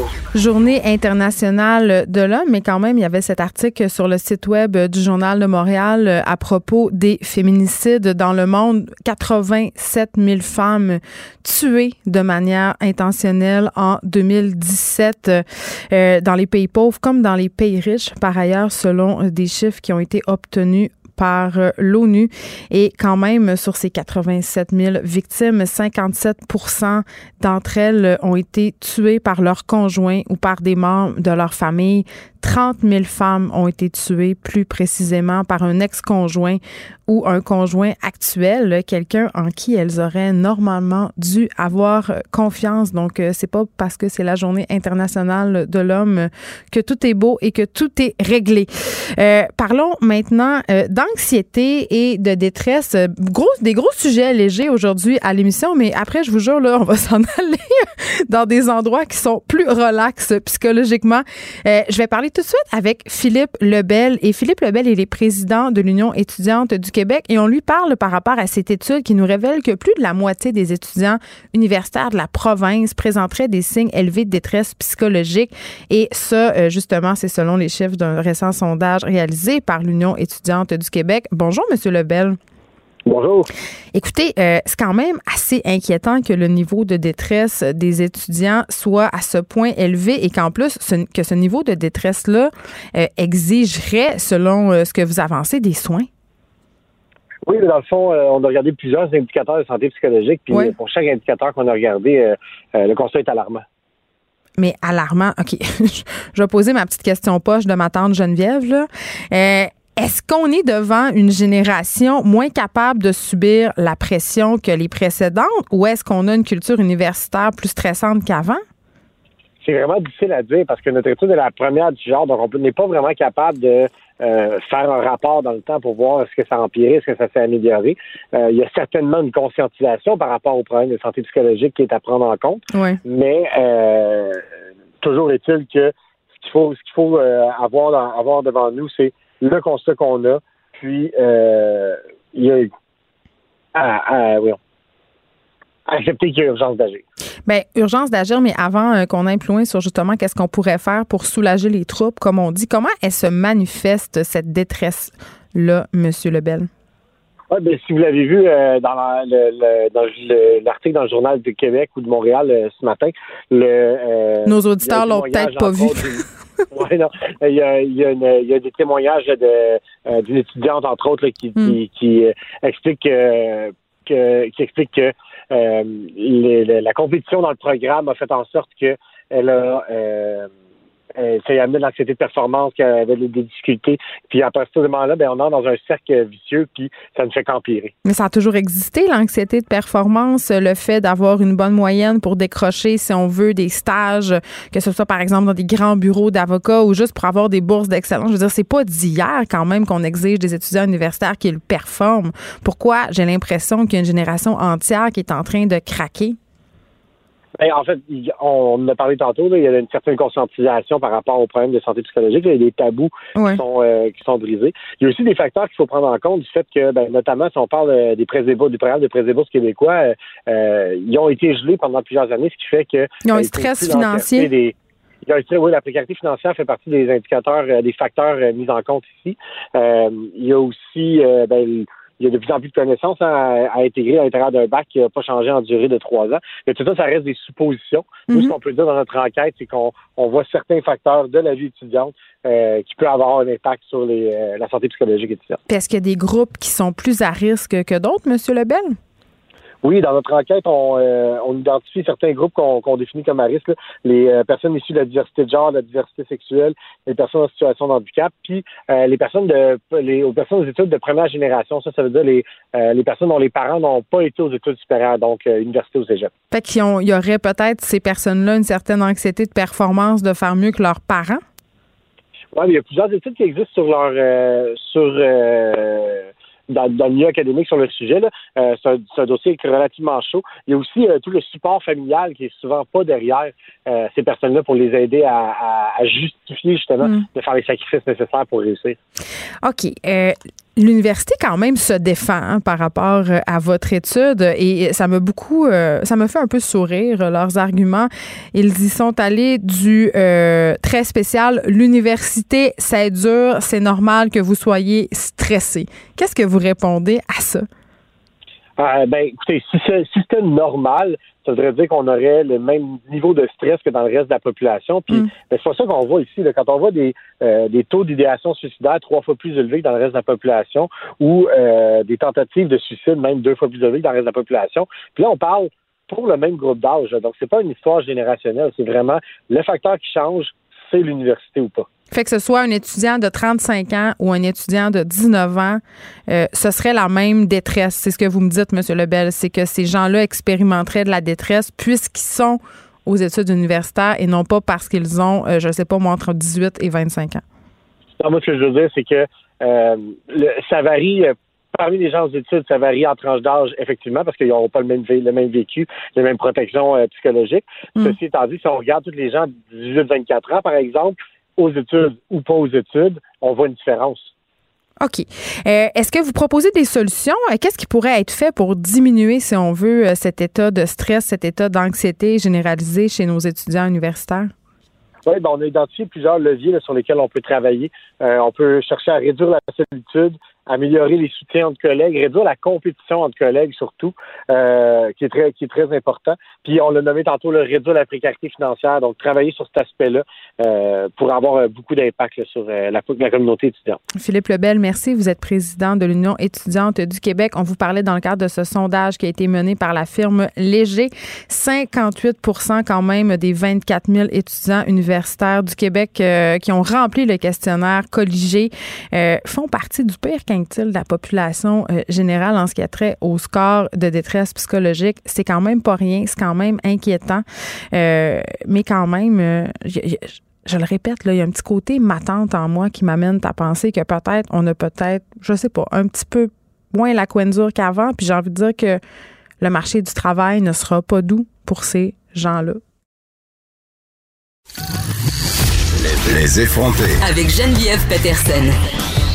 Les vrais enjeux, les vraies questions. Vous écoutez Les effronter. Bon, on parle avec un pomiculteur et on va lui poser les vraies questions parce que euh, du haut de notre cité, là, pendant que nous, on habite en ville et qu'on est complètement déconnecté de la réalité des agriculteurs, on a toutes sortes d'opinions euh, sur la façon dont ils devraient cultiver euh, leurs légumes, leurs fruits, sur la façon dont ils devraient étendre ou pas des pesticides. Et c'est beaucoup plus compliqué que l'on pense, cette histoire-là de pesticides. Je parle tout de suite avec Hugues Lavoie qui revient de son verger pomiculteur de son espèce à la pommeraie d'or de Rougemont. Bonjour, Monsieur Lavoie. Bonjour, ça va bien? Oui, ça va bien. Je suis vraiment contente de vous parler parce que euh, l'agriculture, on a beaucoup d'idées préconçues. On habite en ville. Euh, on lit toutes sortes d'affaires sur le Roundup, le glyphosate. Euh, ça va être interdit à Montréal. On a bien peur. Moi, la première, je gratte mes pommes à l'épicerie avec mon ongle, puis c'est blanc. Je capote. OK? Mais vous, là, vous en cultivez des pommes. J'imagine vous en mangez, vous en donnez à, à votre famille. Est-ce qu'on peut dresser un portrait de qu'est-ce qui se passe avec les pesticides? Les pommes, c'est-tu bon, c'est-tu pas bon? Allez-y. Ben, en fait, euh, la culture de la pomme, c'est une culture qui est, pérenne. C'est qu'à chaque année, euh, c'est pas possible pour nous de faire des rotations. Fait que euh, c'est sûr que il faut absolument pouvoir contrer les maladies. Sinon, les, maladies s'installent, puis d'année en année, ça va être, ça va toujours être, pire, puis on va perdre la récolte. mais les pommiers, c'est-tu c'est-tu beaucoup touché par les maladies? Autrement dit, la pomme, c'est-tu capricieux comme fruit? c'est un des fruits qui utilise le plus de pesticides au Québec. OK, donc je fais bien de paniquer, là. Je fais bien de gratter ma pomme avec mon long ongle qui est plein de vernis à ongles en passant. Pas, nécessairement. En fait, tu viendrais dans le verger, cueillir une pomme euh, à la fin octobre, tu gratterais avec ton ongle, tu, ferais la même affaire. C'est pas nécessairement des, des, pesticides que tu enlèves, ça peut être juste une, une couche de, de, que la pomme a sécrétée par elle-même. OK, c'est pas vrai que vous tirez les pommes là, pour qu'on qu'ils soient plus luisantes. En fait, euh, en fait. Je suis contente de vous faire rire de même après-midi. en fait, le cirage des pommes est fait euh, au poste d'emballage. Oh mon Dieu, donc on est-tu fou dans la tête d'avoir besoin des légumes puis des fruits parfaits de même? Parce que la raison pour laquelle en ce moment on, a plein de pesticides puis qu'on on, exploite nos champs de cette façon-là, c'est parce qu'on veut, euh, puis corrigez-moi si je me trompe, vous êtes là pour ça, Monsieur Lavoie, des légumes, des fruits parfaits et surtout en quantité et tout le temps. Bien, en fait, en fait, c'est une des problématiques, c'est que euh, aujourd'hui, si le fruit n'est pas parfait, la clientèle ne, ne l'achète pas. Puis il n'y a pas plus d'ouverture parce qu'on a vu quand même poindre un mouvement des légumes euh, un peu euh, poqués là, dans les épiceries. Euh, ça, commence tranquillement. Il y a certaines épiceries qui le font. Mais, mais dès que tu veux travailler avec une grande chaîne d'alimentation, tu vas devoir te, standardiser à des fruits standards, autant la grosseur du fruit, autant la rougeur, autant le, le, ce qui est, pour être sûr qu'il n'y ait pas de meurtrissure ou de piqûre ou whatever.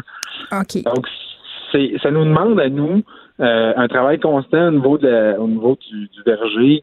À partir du mois de mai, dès que les feuilles vont sortir, euh, dès, que l'apparition des feuilles des pommiers, en fait, les pommiers euh, se remettent à croître au printemps, à ce moment-là, il faut commencer à faire des traitements phytosanitaires pour contrer certaines maladies. dans les vergers. Mais vos pommes, M. Lavoie, vous les mangez, là? Oui, la chose qu'il faut comprendre, en fait, c'est que euh, pour, pour avoir le droit d'étendre des produits euh, phytosanitaires, il faut euh, il faut avoir subi des cours, il faut avoir une accréditation. chaque agriculteur a l'accréditation qui lui permet d'aller acheter et d'étendre ses produits dans son verger. Et quand il s'agit des, produits, il y a ce qu'on appelle des délais avant récolte et des délais avant rentrée. Donc, le délai avant rentrée, c'est un délai qui, te, qui est obligé, es obligé de respecter avant de retourner travailler dans ton champ. Mais quand même, ça en dit long sur la toxicité de l'affaire. Ben, c'est sûr que c'est sûr qu'il y, a un danger. Il y a un danger, euh, il y a un danger qui est là, c'est sûr. Il faut, faut, être prudent avec mm. ça.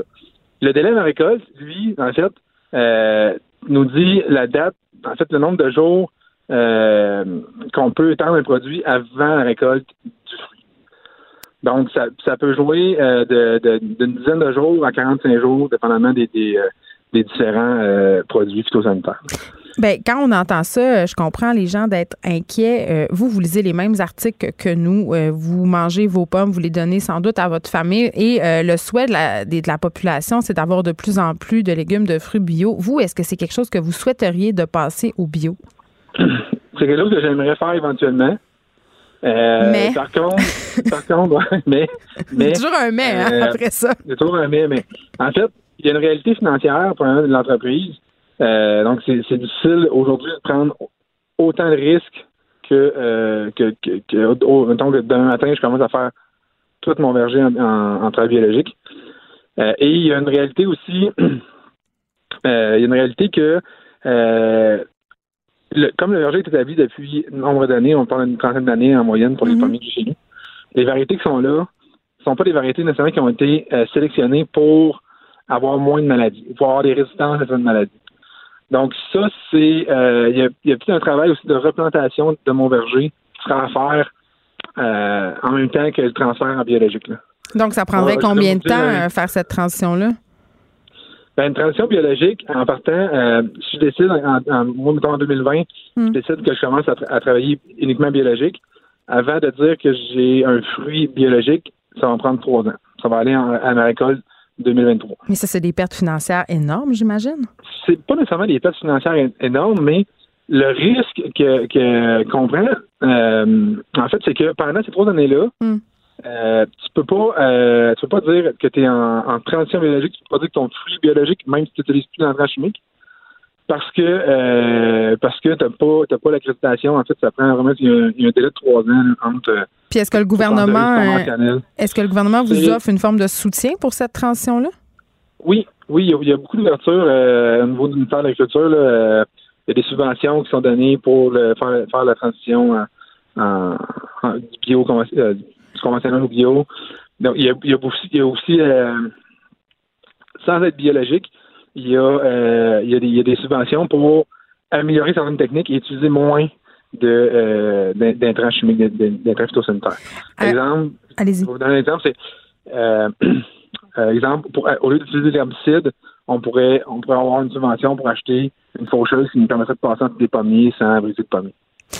En terminant, M. Lavoie, je viens de recevoir euh, la question d'un auditeur et pour vrai, euh, je vous la pose parce que je suis absolument certaine et je n'ai pas la réponse moi non plus. Je l'avoue que je m'en pose souvent cette question-là. Est-ce qu'on les pèle finalement les pommes ou non? Est-ce qu'il faut les peler avant de les manger? Oui, ah, par rapport aux pesticides. Moi, je ne le fais jamais euh, parce que le délai avant, avant récolte, c'est quasiment impossible de ne pas le respecter. Fait qu'on on les lave puis on est correct. On les lave puis on est correct. OK. Euh, moi, moi, à mon avis, à moi, euh, si on venez cueillir des pommes chez nous, c'est nous, chez nous, c'est un verger qu'on a fait la, clientèle vient faire l'autocueillette. Ouais. Si vous venez cueillir des pommes chez nous, euh, il n'y a, pas de chance que vous trouviez un résidu de pesticides sur mes pommes. Hugues Lavoie, merci. Vous êtes pommiculteur à la Pommeraie d'Or de Rougemont. Euh, il y a une vidéo euh, sur le site web du euh, de Tablette pardon, qui est consacrée à votre pommeraie et vous vous prononcez justement sur cette question des pesticides. Merci beaucoup de nous avoir parlé. Puis on va vous souhaiter peut-être bonne chance pour votre transition vers le bio. merci, ça fait plaisir. Merci à vous. Écrivaine. Blogueuse. Scénariste et animatrice. Geneviève Peterson La Wonder Woman de Cube Radio. Bon, parlant des gens qui ont peur des pesticides, on va se parler euh, des gens qui ont peur des médicaments, les amateurs euh, d'homéo on se demande aujourd'hui euh, si l'homéopathie, c'est une pratique qui est, qui est pardon, légitime. Cette question, c'est la question que se pose aujourd'hui à Montréal un panel organisé par l'entreprise Boiron, quand même, qui est un géant de l'industrie de l'homéopathie et auquel participe un médecin que vous aimez tous et toutes, le docteur Christiane Laberge. Bonjour, Madame Laberge. Bonjour, Geneviève. Bon, je vais vous appeler docteur Laberge, je peux pas m'en empêcher. OK, euh, parlons homéopathie. Je dois mhm. avouer euh, que je, je, me suis déjà tournée vers l'homéopathie, même s'il n'y a pas vraiment de preuves scientifiques sur son efficacité. Vous, vous êtes où par rapport à ça, l'homéopathie, euh, docteur Laberge? Le problème, c'est qu'il y a des preuves d'efficacité. Ben, allez-y. Mais je suis toute oui. L'efficacité, par exemple, clinique, sont mm. là. On a des études double insu contre placebo dans la santé animale, au niveau des petits cochons, entre autres. Euh, on a des, des, euh, des données mais malheureusement, les gens se fient beaucoup à l'étude australienne de 2015, mais il y avait une étude antérieure en 2012 euh, mm. pour laquelle le chercheur a été congédié et on a avoué finalement au niveau de, du centre de recherche qu'il y avait eu fraude parce qu'on a éliminé des études de bonne qualité avec un nombre suffisant de personnes qui, qui contribuaient à l'étude, justement, qui participaient à l'étude, mm. et on les a éliminés d'emblée. Donc, oui, il y a des preuves. Oui, le problème qu'on a, c'est que c'est une médecine qui est individualisée. Donc, je ne vous donnerai pas nécessairement le même. Bon, je vais vous donner un, petit exemple coco, là. Euh, vous épluchez des oignons, hein? La majorité des gens vont avoir des larmoiements puis les nez qui coulent. Moi, je me mets des lunettes. Oui, c'est ça. Les goggles, hein, c'est ça, les goggles. Goggle glasses. C'est ça. Mais euh, il y a des gens qui réagissent beaucoup. Ben, le médicament, il est différent en fonction de vous mettez du froid, vous mettez du chaud, si c'est plus le nez ou si c'est plus les yeux qui sont irrités. On ne donnerait pas le même produit. Par contre, les gens qui vont se rouler dans l'herbe à puce, il y en a qui n'auront aucun aucun symptôme, rien du tout. D'autres qui vont être allergiques. Ça donne quoi? Ça donne des démangeaisons brûlures, ça donne des petites cloches d'eau, ça sèche, ça dure à peu près une dizaine de jours, grosso modo. Dans l'autre, ça dépend de l'étendue. Donc, quel est le problème qui ressemble à ça? Ben, le feu sauvage. Hein? On s'entend, ça donne un picotement brûleux, hmm. surtout le long des lèvres, puis ça donne des petites cloches d'eau, puis ça disparaît à peu près dans une semaine, dix jours dans les bons cas. Donc, on donnerait à la personne qui a ces symptômes-là de l'herbe à puce diluée en quantité infinitésimale. On lui donnerait un sur 10 avec 18 euh, zéros. Pour le désensibiliser. Attends, je suis pas sûre de comprendre. pour le désensibiliser, pour aller chercher le symptôme qui présente. OK. Donc, Je veux juste qu'on soit clair parce que pour moi, c'est pas clair qu'est-ce que c'est exactement l'homéopathie. Je comprends que c'est une petite granule blanche souvent, mais comment on en arrive à cette granule-là? Comment, c'est quoi qu'il y a dedans? Ça remonte à Hahnemann au 19e siècle qui avait découvert, lui, avec les expériences qu'il avait fait, parce qu'à cette époque-là, on donnait des produits presque en dose toxique donc l'écorce de saule, euh, des choses comme ça, que si tu résistais à trois jours d'écorce de saule bouillie, euh, ben puis t'avais pas de trou dans l'estomac, c'était correct, mais si tu pouvais mourir aussi d'une écorce de saule avec euh, des hémorragies digestives, hmm. c'est l'ancêtre du de l'aspirine acétyl salicylique, l'acide salicylique, l'acide acétyl salicylique. On y a ajouté un petit acétyl pour qu'il soit moins toxique. Donc, lui, il a pris des substances toxiques, puis il les a diluées, diluées, diluées, diluées. Puis il s'est rendu compte que le tableau toxique, si tu diluais beaucoup et que tu brassais, parce qu'il se rendait compte que ces patients qui étaient à domicile étaient plus, disons, plus guéris ou plus soulagés que ces patients qui voyaient au bureau. Puis il y allait à cheval. Mm. Il s'est dit, voyons, qu'est-ce qui se passe là? Donc, il les a dynamisés et c'est comme ça que c'est arrivé à cette conclusion que c'est des doses infinitésimales d'un produit qui causerait une toxicité. Quand la personne a cette toxicité comme tableau clinique, ton feu sauvage, c'est comme si tu avais la toxicité de l'herbe à puce, on s'entend. Mm. Donc, on donnerait de l'herbe à puce, genre, fortement diluée. Donc, tu prendrais ces granules-là qui sont, oui, vous avez raison, des granules de lactose qui sont enduites de couches progressives, je dirais, de ce produit homéopathique-là. Maintenant, quand on dit quelles sont les preuves que ça marche, il y a des preuves cliniques, ça, il y en a. Avec des, non, docteur Laberge, on ne guérit pas le cancer avec l'homéopathie, mettons. Merci de poser la question, Geneviève. Ben, je suis là pour ça. Je l'ai pas planté.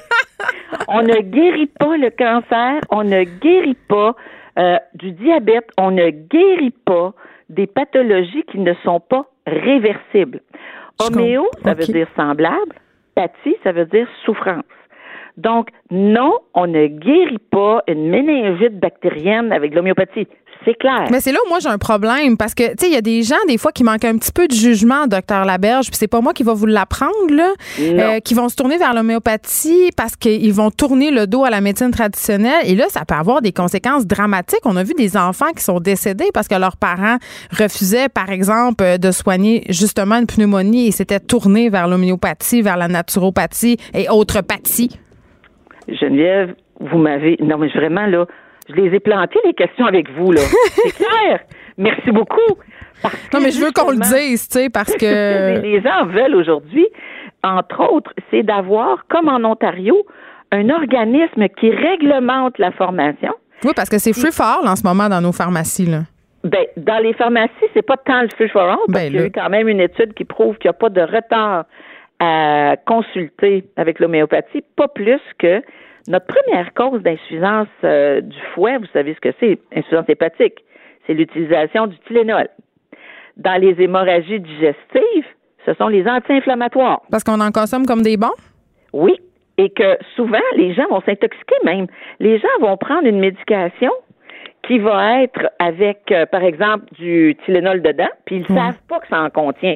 Donc, ils vont prendre, par exemple, du Tylenol sinus, puis ils vont se prendre deux autres Tylenol en arrière, ben, t'es en dose toxique. Faut quand même pas être le crayon le plus aiguisé de la boîte pour faire des petites recherches puis savoir que ça n'a aucun sens. Mais moi, je vais vous avouer Non, non, mais parce que les gens font pas des recherches. Puis l'autre chose, à leur corps défendant, il n'y a rien d'écrit sur la boîte. Il faut que tu prennes ta loupe pour lire mm. ça. J'ai fait le tour avec une pharmacienne, là. Écoute, on avait de la misère. On a photographié les consignes. C'est vrai que c'est oui. on les a grossis, tu sais, pour savoir ce qu'il y avait dedans. Alors que ça serait simple de mettre tout de suite. Donc, les intoxications. L'autre chose, c'est que les gens disent le retard à consulter. Et je vous dirais mm. que si vous faites affaire avec votre pharmacien, votre pharmacien, il a les mêmes fanions rouges que nous, on a. Une douleur de dos qui réveille la nuit, c'est jamais normal. Ça fait comme un mal dedans, c'est jamais normal. Alors que j'ai un collègue avec qui je jasais cette semaine qui avait un patient, ça faisait un an qu'il prenait de l'Advil puis du Tylenol. Le gars, il a un cancer de la prostate métastatique aux os. Et c'est pas de l'homéopathie qui prenait le patient, là. C'est de l'allopathie. Sauf que il l'a pas consulté au bon moment. Et les gens le font de bonne foi. C'est pas tous des sans-génie.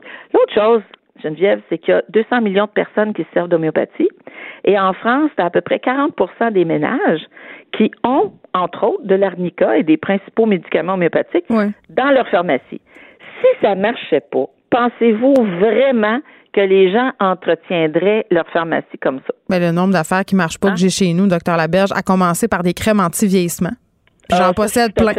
Parce qu'on me fait croire que ça marche même au niveau pharmaceutique, euh, on a les sirops de docteur maman, là, ben, c'est tout dans un. Là. Donc, c'est pas vraiment un argument pour moi de me dire pourquoi on aurait des choses qui marchent pas. On, en a plein, la pharmacie, on en a plein de garde-manger, d'aliments miracles. On a plein d'affaires qui marchent pas. Mais il y a une affaire...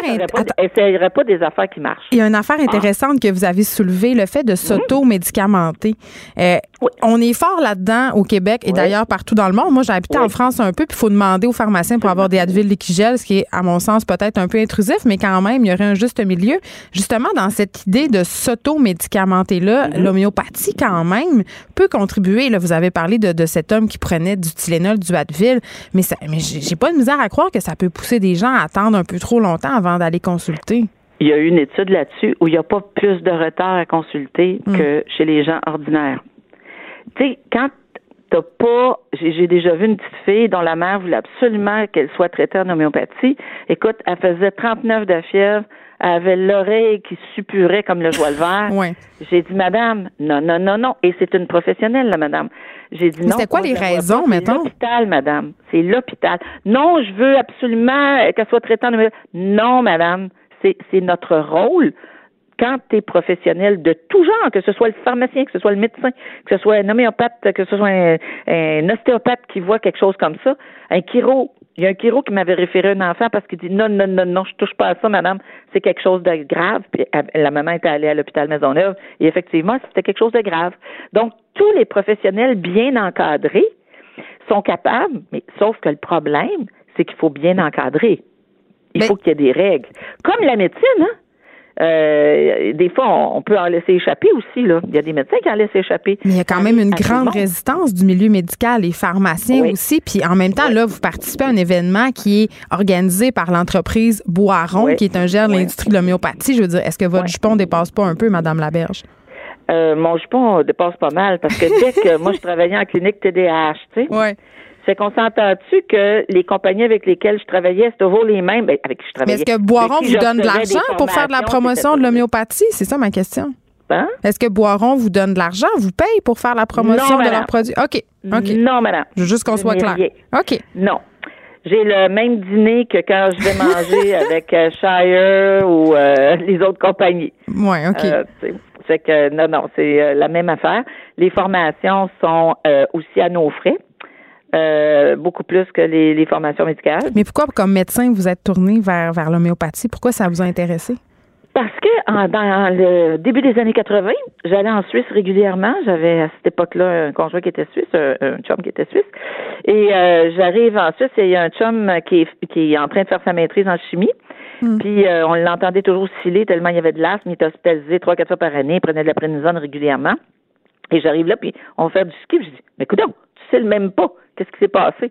Ah, oh, j'ai été traité en homéopathie. Non, ouais. Qu'est-ce que c'est ça? Parce que dans les années 80, j'avais aucune idée de ce que c'était. Dans le même voyage, une copine qui est bachelière en mathématiques, qui est prof au secondaire, j'ai dit, tu vas voir en vacances? Elle a dit, m'avant ta scan, t'es-tu tombé sa tête? On était allés ensemble en vacances. Elle avait des cols roulés, des manches longues parce qu'elle est allergique au soleil. Ouais. C'était que ces deux personnes-là, en fait, voyons, qu'est-ce que c'est ça, cette affaire-là? J'étais arrivée au Québec, puis là, j'ai essayé de regarder qui faisait de l'homéopathie quelque part, puis c'était quoi cette patente-là? Puis c'est comme ça que j'ai regardé ce qui s'était passé. Hmm. Puis en regardant, puis en voyant des gens qui le pratiquent, puis en voyant des gens qui ont des succès, tu dis, regarde, est-ce que ça t'a fait du bien? La réponse, c'est oui. Est-ce que ça peut interférer avec d'autres traitements? Non. A priori, quand c'est bien fait, non. OK. Fait qu'il faut quand même se renseigner. Moi, j'ai envie euh, qu'on se dise en terminant dans quel cas, euh, quel type de problèmes peuvent être résolus de façon euh, aisée avec l'homéopathie? D'abord, il faut que la pathologie soit réversible. Un. Donc, on ne traite pas le sida, on ne traite pas le cancer, on ne traite pas le diabète, on ne traite pas un AVC. Hein? On s'entend que si tu es en train de faire un infarctus, m'a donné de la. Une petite granule, ça va pas le faire. donner de l'homéo. On s'entend? Oui. Donc, la médecine, avec ses fanions rouges, reste ses fanions rouges. Les traitements demeurent des traitements validés et on peut additionner à ces traitements-là quand on sait ce qu'on fait. Par exemple, les diabétiques qui ont des engourdissements après plusieurs années, hmm. sont-ils soulagés par la médecine traditionnelle? La réponse, c'est non, pour plusieurs d'entre eux. La fibromyalgie, est-ce que c'est toujours bien traité et bien soulagé par la médecine traditionnelle? La réponse, c'est non. Il y a des gens chez qui ça va aider telle molécule, mais vous le savez, toute molécule, là, quelqu'un qui va faire une dépression, ça va faire zéro pin barre, puis l'autre à côté, en cinq semaines, il est tombé sur ses deux pattes, puis tout va bien. Donc, les individus ont des façons de réagir qui leur ressemblent. Et il n'y a pas, ce sont des médecines complémentaires. Actuellement, en Europe, il y a des grandes recherches qui se font avec des départements d'oncologie où les patients ont des gros symptômes, sont suivis en même temps par leur médecin homéopathe et leur médecin euh, oncologue qui travaillent ensemble et les patients ont des réductions des symptômes, des effets secondaires et une augmentation de la qualité de vie. Est-ce qu'ils vivent plus longtemps? Il n'y a pas d'examen là-dessus. Il n'y a pas de test. Est-ce que le patient se sent bien? La réponse, c'est oui, il se sent mieux. Mais ben, dans quelle mesure l'effet placebo joue un rôle là-dedans? Euh, l'effet placebo, on va vous dire, sur un troupeau de cochons, pas fort. Sur la grosse caillette qui a euh, deux traitements d'antibiotiques pour une mastite, puis qu'on lui donne l'homéo parce que là, ça répond pas aux antibiotiques deux jours après, parfaite. Pas, pas juste à peu près, là, parfaite. Le gars qui a une paralysie des cordes vocales suivie en ORL depuis deux mois, puis ça bouge pas, il prend sa granule vendredi soir, samedi, ça va beaucoup mieux, dimanche, il n'y a plus rien pas tout. Mais c'est un hasard. C'est un hasard. Ça serait guéri tout seul. Mais quand ça guérit tout seul, comme ça, en 48 heures, ben, on n'a eu pas ça penser que ça peut peut-être. Puis c'est pas parce que je me suis peut-être ça qui est important aussi. deux heures, là. Oui. Ben, en tout cas, on ne sait pas trop pourquoi ça marche puis comment ça marche, mais ça marche, c'est ce que vous me dites. Et actuellement, en physique quantique, en nanoparticules, eh mon Dieu, ça sonne ésotérique, ça, docteur Laberge. J'ai hein? peur. Ça sonne un peu ésotérique. non, ben non, ben non, ben non, ben non, ben non. Montagnier, ça dit quelque chose, celui qui a découvert le sida et qui a gagné le prix Nobel pour ça. Oui. Lui, il étudie des molécules actuellement qui sont de l'ordre du 10 à la moins 30. Là. Il est en train d'étudier ça. C'est pas des granules homéopathiques, là. OK? C'est des particules qu'il est en train d'examiner. Et il y a de l'activité de ces particules-là à cette dilution-là. OK. Est-ce que. C'est pour ça que ça va être euh, là les réponses qui vont nous arriver, pour lesquelles on n'est pas encore tout à fait à jour, mais on a beaucoup d'évidence de cet ordre-là. Mais est-ce que les pharmaciens, en terminant, devraient être mieux formés? Parce que moi, j'avais posé une question euh, sur euh, des fioles pour les douleurs dentaires de mon bébé et le pharmacien mhm. m'avait dit Je peux pas vous dire que ça marche, je peux pas vous dire que ça marche pas. C'est ça. Au moins, le pharmacien. Mais ça coûte 40 par exemple. Mais euh, excusez-moi, Geneviève, mais moi j'ai des patients qui me disent Advil, je prends ça puis c'est comme de l'eau. Et là là. Je le sais pas d'avance. Des fois, je prends des Advil préventifs. au moins c'est pas dommageable. Ben déjà, ça vaut peut-être la peine de l'essayer. Ça marche si tu as les caractéristiques de ton bébé que sa poussée dentaire. Si tu n'as pas les caractéristiques, probablement que ça ne marchera pas. Donc, c'est ça aussi l'histoire. Puis l'autre chose, vous avez tout à fait bien dit, ça prend du jugement, du discernement, ça prend une bonne ligne ouverte avec ton pharmacien hmm. pour que si tu as les fanions rouges qui s'allument, qu'ils soient capables de dire ça c'est pas normal. Ou ton médecin de famille qui te dit non, non, non, non, non, ça marche pas de même. Là. À ce moment-là, c'est vraiment l'alliance qui devrait exister de toute façon, qui va être l'équipe gagnante préférée là-dedans. Parce que c'est clair que ça demande une équipe gagnante. Et l'effet placebo, dois-je vous dire, c'est un effet positif. Et si tu as une bonne relation avec ton médecin et que tu es capable de discuter avec lui, si tu es capable de discuter avec ton pharmacien, hmm. tu vas avoir autant ton, ton effet placebo avec tes suppositoires euh, anti-laryngites que tout le monde connaît qui ne marchent pas pantoute qu'avec mon médicament homéopathique qui risque de marcher. Docteur Christiane Laberge, merci. Une praticienne, on se demandait aujourd'hui si l'homéopathie était une pratique légitime. J'espère qu'on vous aura aidé à vous faire une tête sur la question. Merci beaucoup d'avoir été avec nous. Je vous remercie. Bonne, journée. Écrivaine. Blogueuse. Scénariste et animatrice. Geneviève Peterson. La Wonder Woman de Cube Radio. À la veille du début du Salon du livre de Montréal, David Quentin est avec nous. Il nous présente ses suggestions de livres à acheter durant euh, cet important euh, week-end littéraire à Montréal. Bonjour David. Salut Geneviève. Est-ce que tu as hâte euh, de venir à Montréal euh, parmi nous pour euh, expérimenter les joies de la grande ville? Je te taquine. J'aurais aimé de voir un studio. Je le sais, jeudi, tu vas être là, je suis on va boire du vin. OK, avant qu'on se parle du Salon du Livre de Montréal, où je serai vendredi soir seulement, je prends un petit congé cette année, je dois l'avouer. après ma table ronde, je m'en vais tout de suite dans un chalet pour écrire mon prochain livre, mais on se parle des finalistes du prix des libraires et du prix des collégiens. Oui, d'ailleurs, je voulais commencer en te félicitant. Oh, merci, parce merci. Que, parce que 13e Avenue, on le mentionne, a fait la liste courte. Ben oui, je sais, je des libraires, euh, du prix des libraires euh, catégorie jeunesse. La catégorie jeunesse est toujours un petit peu à l'avance. Mm-hmm. donc, c'est super. Donc, je suis très content. Très mérité aussi aux éditions de la Pastèque. donc, oui, la semaine dernière, on apprenait la, la longue liste dans plusieurs catégories pour le prix des libraires. Et pour les gens qui ne savent pas un peu comment ça se passe, c'est chaque année, euh, il y a un comité de libraires euh, québécois, des librairies indépendantes qui se réunissent et décident de voter pour une quinzaine de livres. Et après, il y aura une liste plus courte. Et ensuite, ce sera l'ensemble des libraires du Québec qui sont appelés à voter pour quelques livres qui ont été choisis dans les parutions de la dernière année. Donc, euh, à chaque année, c'est toujours intéressant parce que ça donne des idées euh, de quoi acheter au Salon du Livre, quoi acheter chez son libraire indépendant parce que malgré le Salon du Livre, c'est important d'encourager son libraire et ses librairies. Euh, donc, mais euh, attends, attends, excuse-moi, je te coupe, mais quand on achète un livre au Salon du Livre, bon, c'est sûr qu'on l'achète pas chez le libraire, mais on encourage quand même des maisons d'édition, non?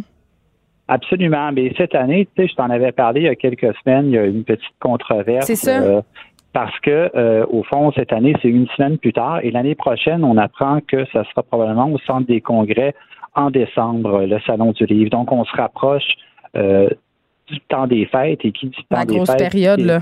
ouais, d'achat et, et les libraires à Montréal sont inquiets parce qu'ils se disent ben, est-ce qu'on va perdre des ventes? Mais je pense pas. crois je pense pas parce que écoute le par contre, des, des grosses chaînes comme Renaud Bré, Archambault vont peut-être vendre- perdre des ventes sur des, des gros livres là, comme le- la mijoteuse de Ricardo, des livres de, de cuisine ou de vedettes. Ça, c'est sûr que c'est un peu le public du salon. Euh, Il y, a, y a des gens qui, qui sont là, qui font leurs achats à l'année au salon. Tu peux pas empêcher ce phénomène-là. Mais moi, ce que je dis aux gens, ce que je les encourage de faire, c'est si vous allez au salon cette année, pourquoi ne pas encourager un, un petit éditeur, faire des découvertes, sortir un petit peu de sa zone de confort et ces petits éditeurs-là paient pour un stand et, paient pour être là. là. C'est pas gratuit, là. C'est pas comme. euh, Non, c'est un exercice commercial qui est très, très cher euh, pour les maisons d'édition et les petites maisons en particulier. Et là, tu as six suggestions de livres pour nous aujourd'hui, David Quentin. Oui, des livres qui sont euh, sur les listes euh, donc euh, du prix des libraires. Je me suis un peu inspiré de ça. Puis on commence avec un livre euh, qui se passe à Montréal. Ça s'appelle Le Mammouth de Pierre Sanson. Euh, c'est un roman historique social. On est dans le Montréal des années 30 et c'est ça raconte l'histoire d'un euh, d'un immigra- d'un immigrant d'origine ukrainienne qui a été abattu par la police, qui s'appelle Nikita Zinchuk, un chômeur, et on revisite un peu toutes les tensions de cette époque-là euh, entre la police, les chômeurs, les classes sociales, les immigrants. Et c'est d'actualité, même si c'est un roman historique. Pierre Sanson, c'est son dixième livre, son premier chez Héliotrope. Écoute, euh, j'ai été très impressionné par l'écriture de ce livre-là. C'est du très solide. Donc, euh, moi, ça a été la découverte de la fin d'année. Je m'attendais pas à ça du tout. J'avais déjà lu Pierre Sanson, mais ce livre-là, je dois dire que c'est la machine est, est vraiment très, très bien huilée. On est ailleurs. Absolument. C'est chez Euh, Léotrope. Oui, le deuxième livre, ben écoute, c'est un coup de cœur, je pense qu'on a partagé ensemble. C'est le premier livre dont je t'ai parlé à la- au printemps dernier lors Mhm. de ma première chronique. C'est la trajectoire des confettis de Marie-Ève Thuot. Demeure mon coup de cœur euh, de l'année euh, avec Chienne, je dois le dire. Moi, aussi, on est d'accord. C'est paru aux Herbes Rouges. Moi, ça a été mon gros kick. euh, un livre sur la procréation, sur le polyamour, un livre intelligent, une, fresque littéraire euh, romanesque d'envergure, plus de 600 pages, mais qui se lit très bien, qui fait réfléchir, euh, audacieux, mais intelligent aussi en même temps. Donc, si vous l'avez lu, offrez-le en cadeau. Si vous allez au, Salon du Livre cette année ou chez votre libraire le temps des fêtes, il faut ressortir avec la trajectoire des confettis. Pour moi, c'est euh, le roman de l'année québécois, sans aucun doute. C'est drôle euh, que tu dis ça, euh, David, cette allusion au cadeau de Noël, parce que moi, à chaque année, j'ai une espèce de pool avec des amis où on gage un peu quels livres se retrouveront beaucoup, beaucoup, beaucoup sous le sapin de Noël et la trajectoire des confettis, évidemment, faisait partie du mien. Euh, il y avait aussi euh, le poisson et l'oiseau de Kimchi pour d'autres raisons, parce que c'est toujours très, très populaire et qu'elle l'a sorti avant Noël. Mais quand même, on s'amuse toujours un peu à faire ça, euh, de dire, bon, euh, quels livres vont être offerts à Noël? Beaucoup, beaucoup, beaucoup. Et c'est sûr, sûr, sûr, puis tu dois le voir en librairie, là, ça doit sortir à appel.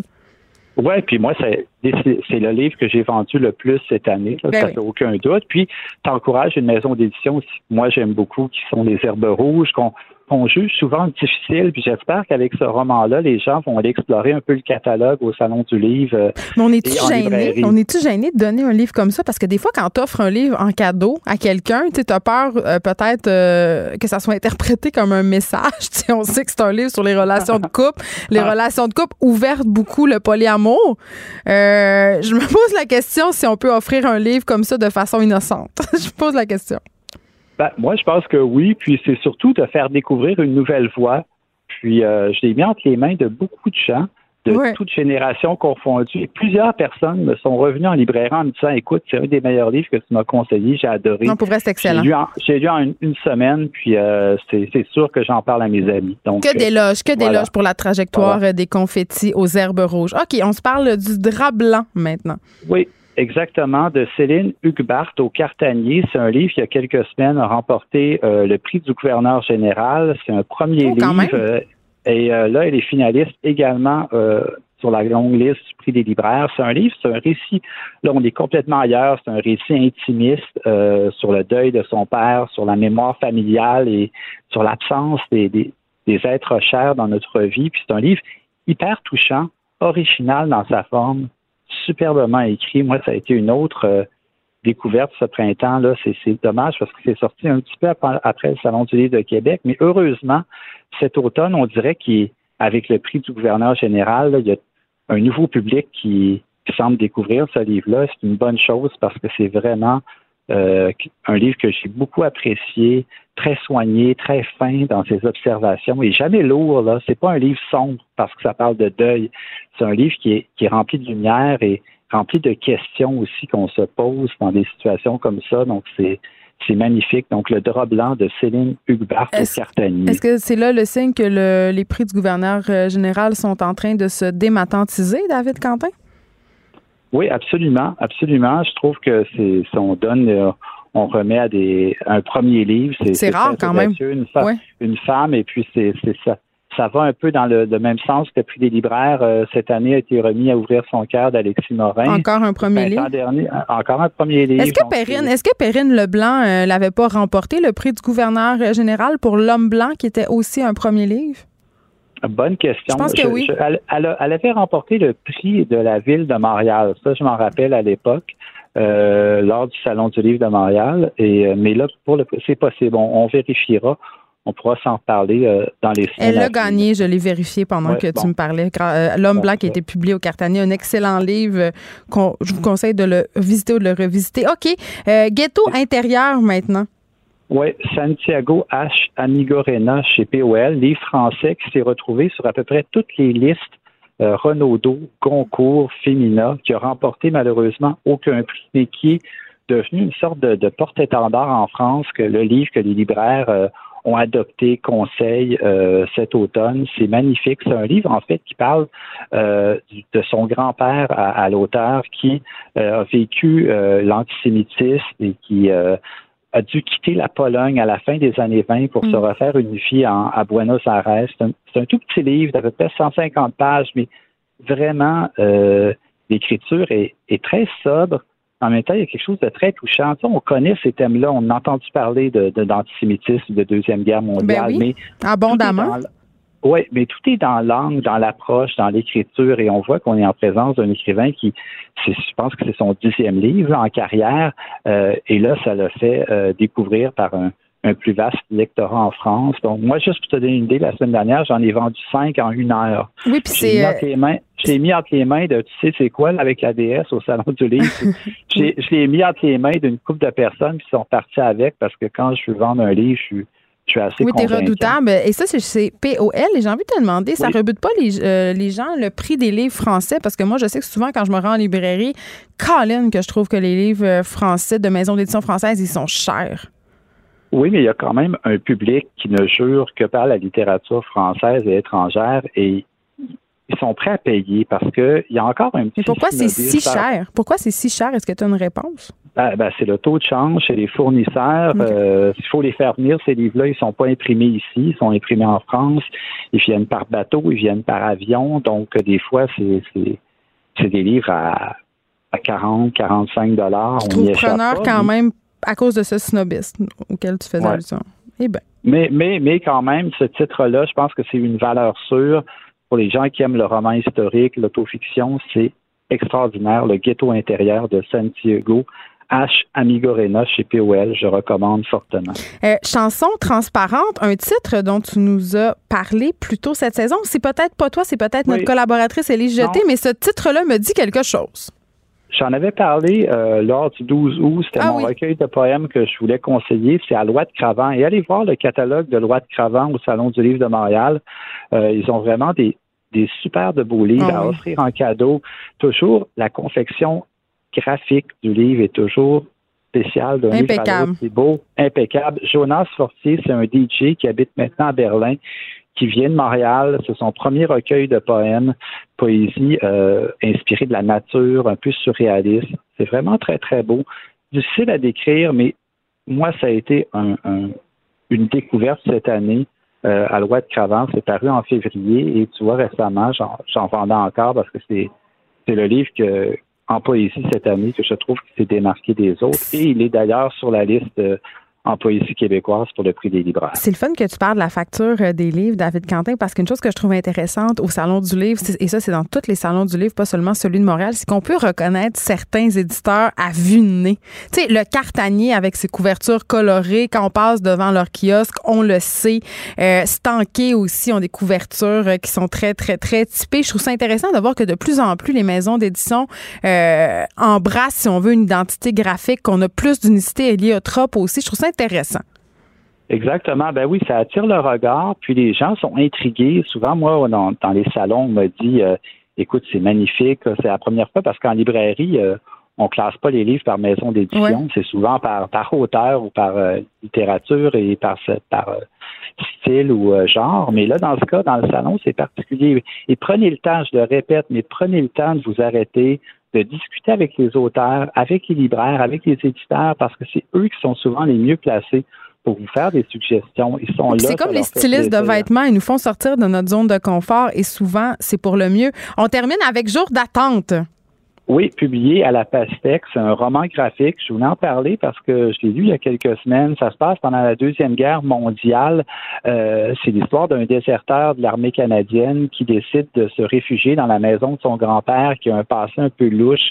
Euh, il y a eu des morts, il y a eu des crimes dans cette maison-là. Donc, atmosphère un peu glauque, mais le dessin, euh, le scénario est, tellement beau.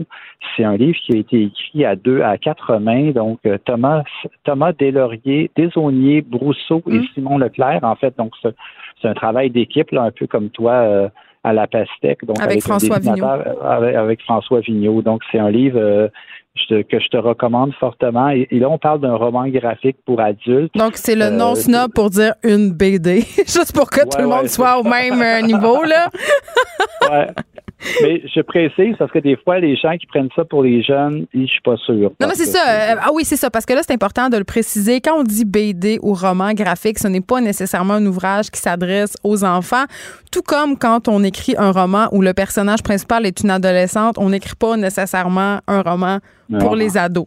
Je, pense que c'est important de le préciser parce que des fois, ça peut donner lieu à des petites confusions euh, assez drôlatiques. Écoute, David, on pourra te retrouver euh, jeudi ici dans nos studios. Tu vas venir nous parler de 20 influenceurs, mais outre ça, on va pouvoir te retrouver toute la fin de semaine euh, au Salon du Livre de Montréal pour ceux qui veulent te rencontrer, se prendre en photo avec toi. Peut-être, qui sait, tu es tellement rendu une vedette libraire. Tu seras au, au, kiosque Oui, au stand d'Héliotrope.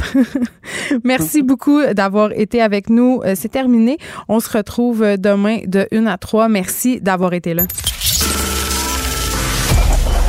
Cette émission est maintenant disponible en podcast. Rendez-vous dans la section balado de l'application ou du site cube.radio pour une écoute sur mesure en tout temps. Cube Radio, autrement dit. Et maintenant, autrement écouté.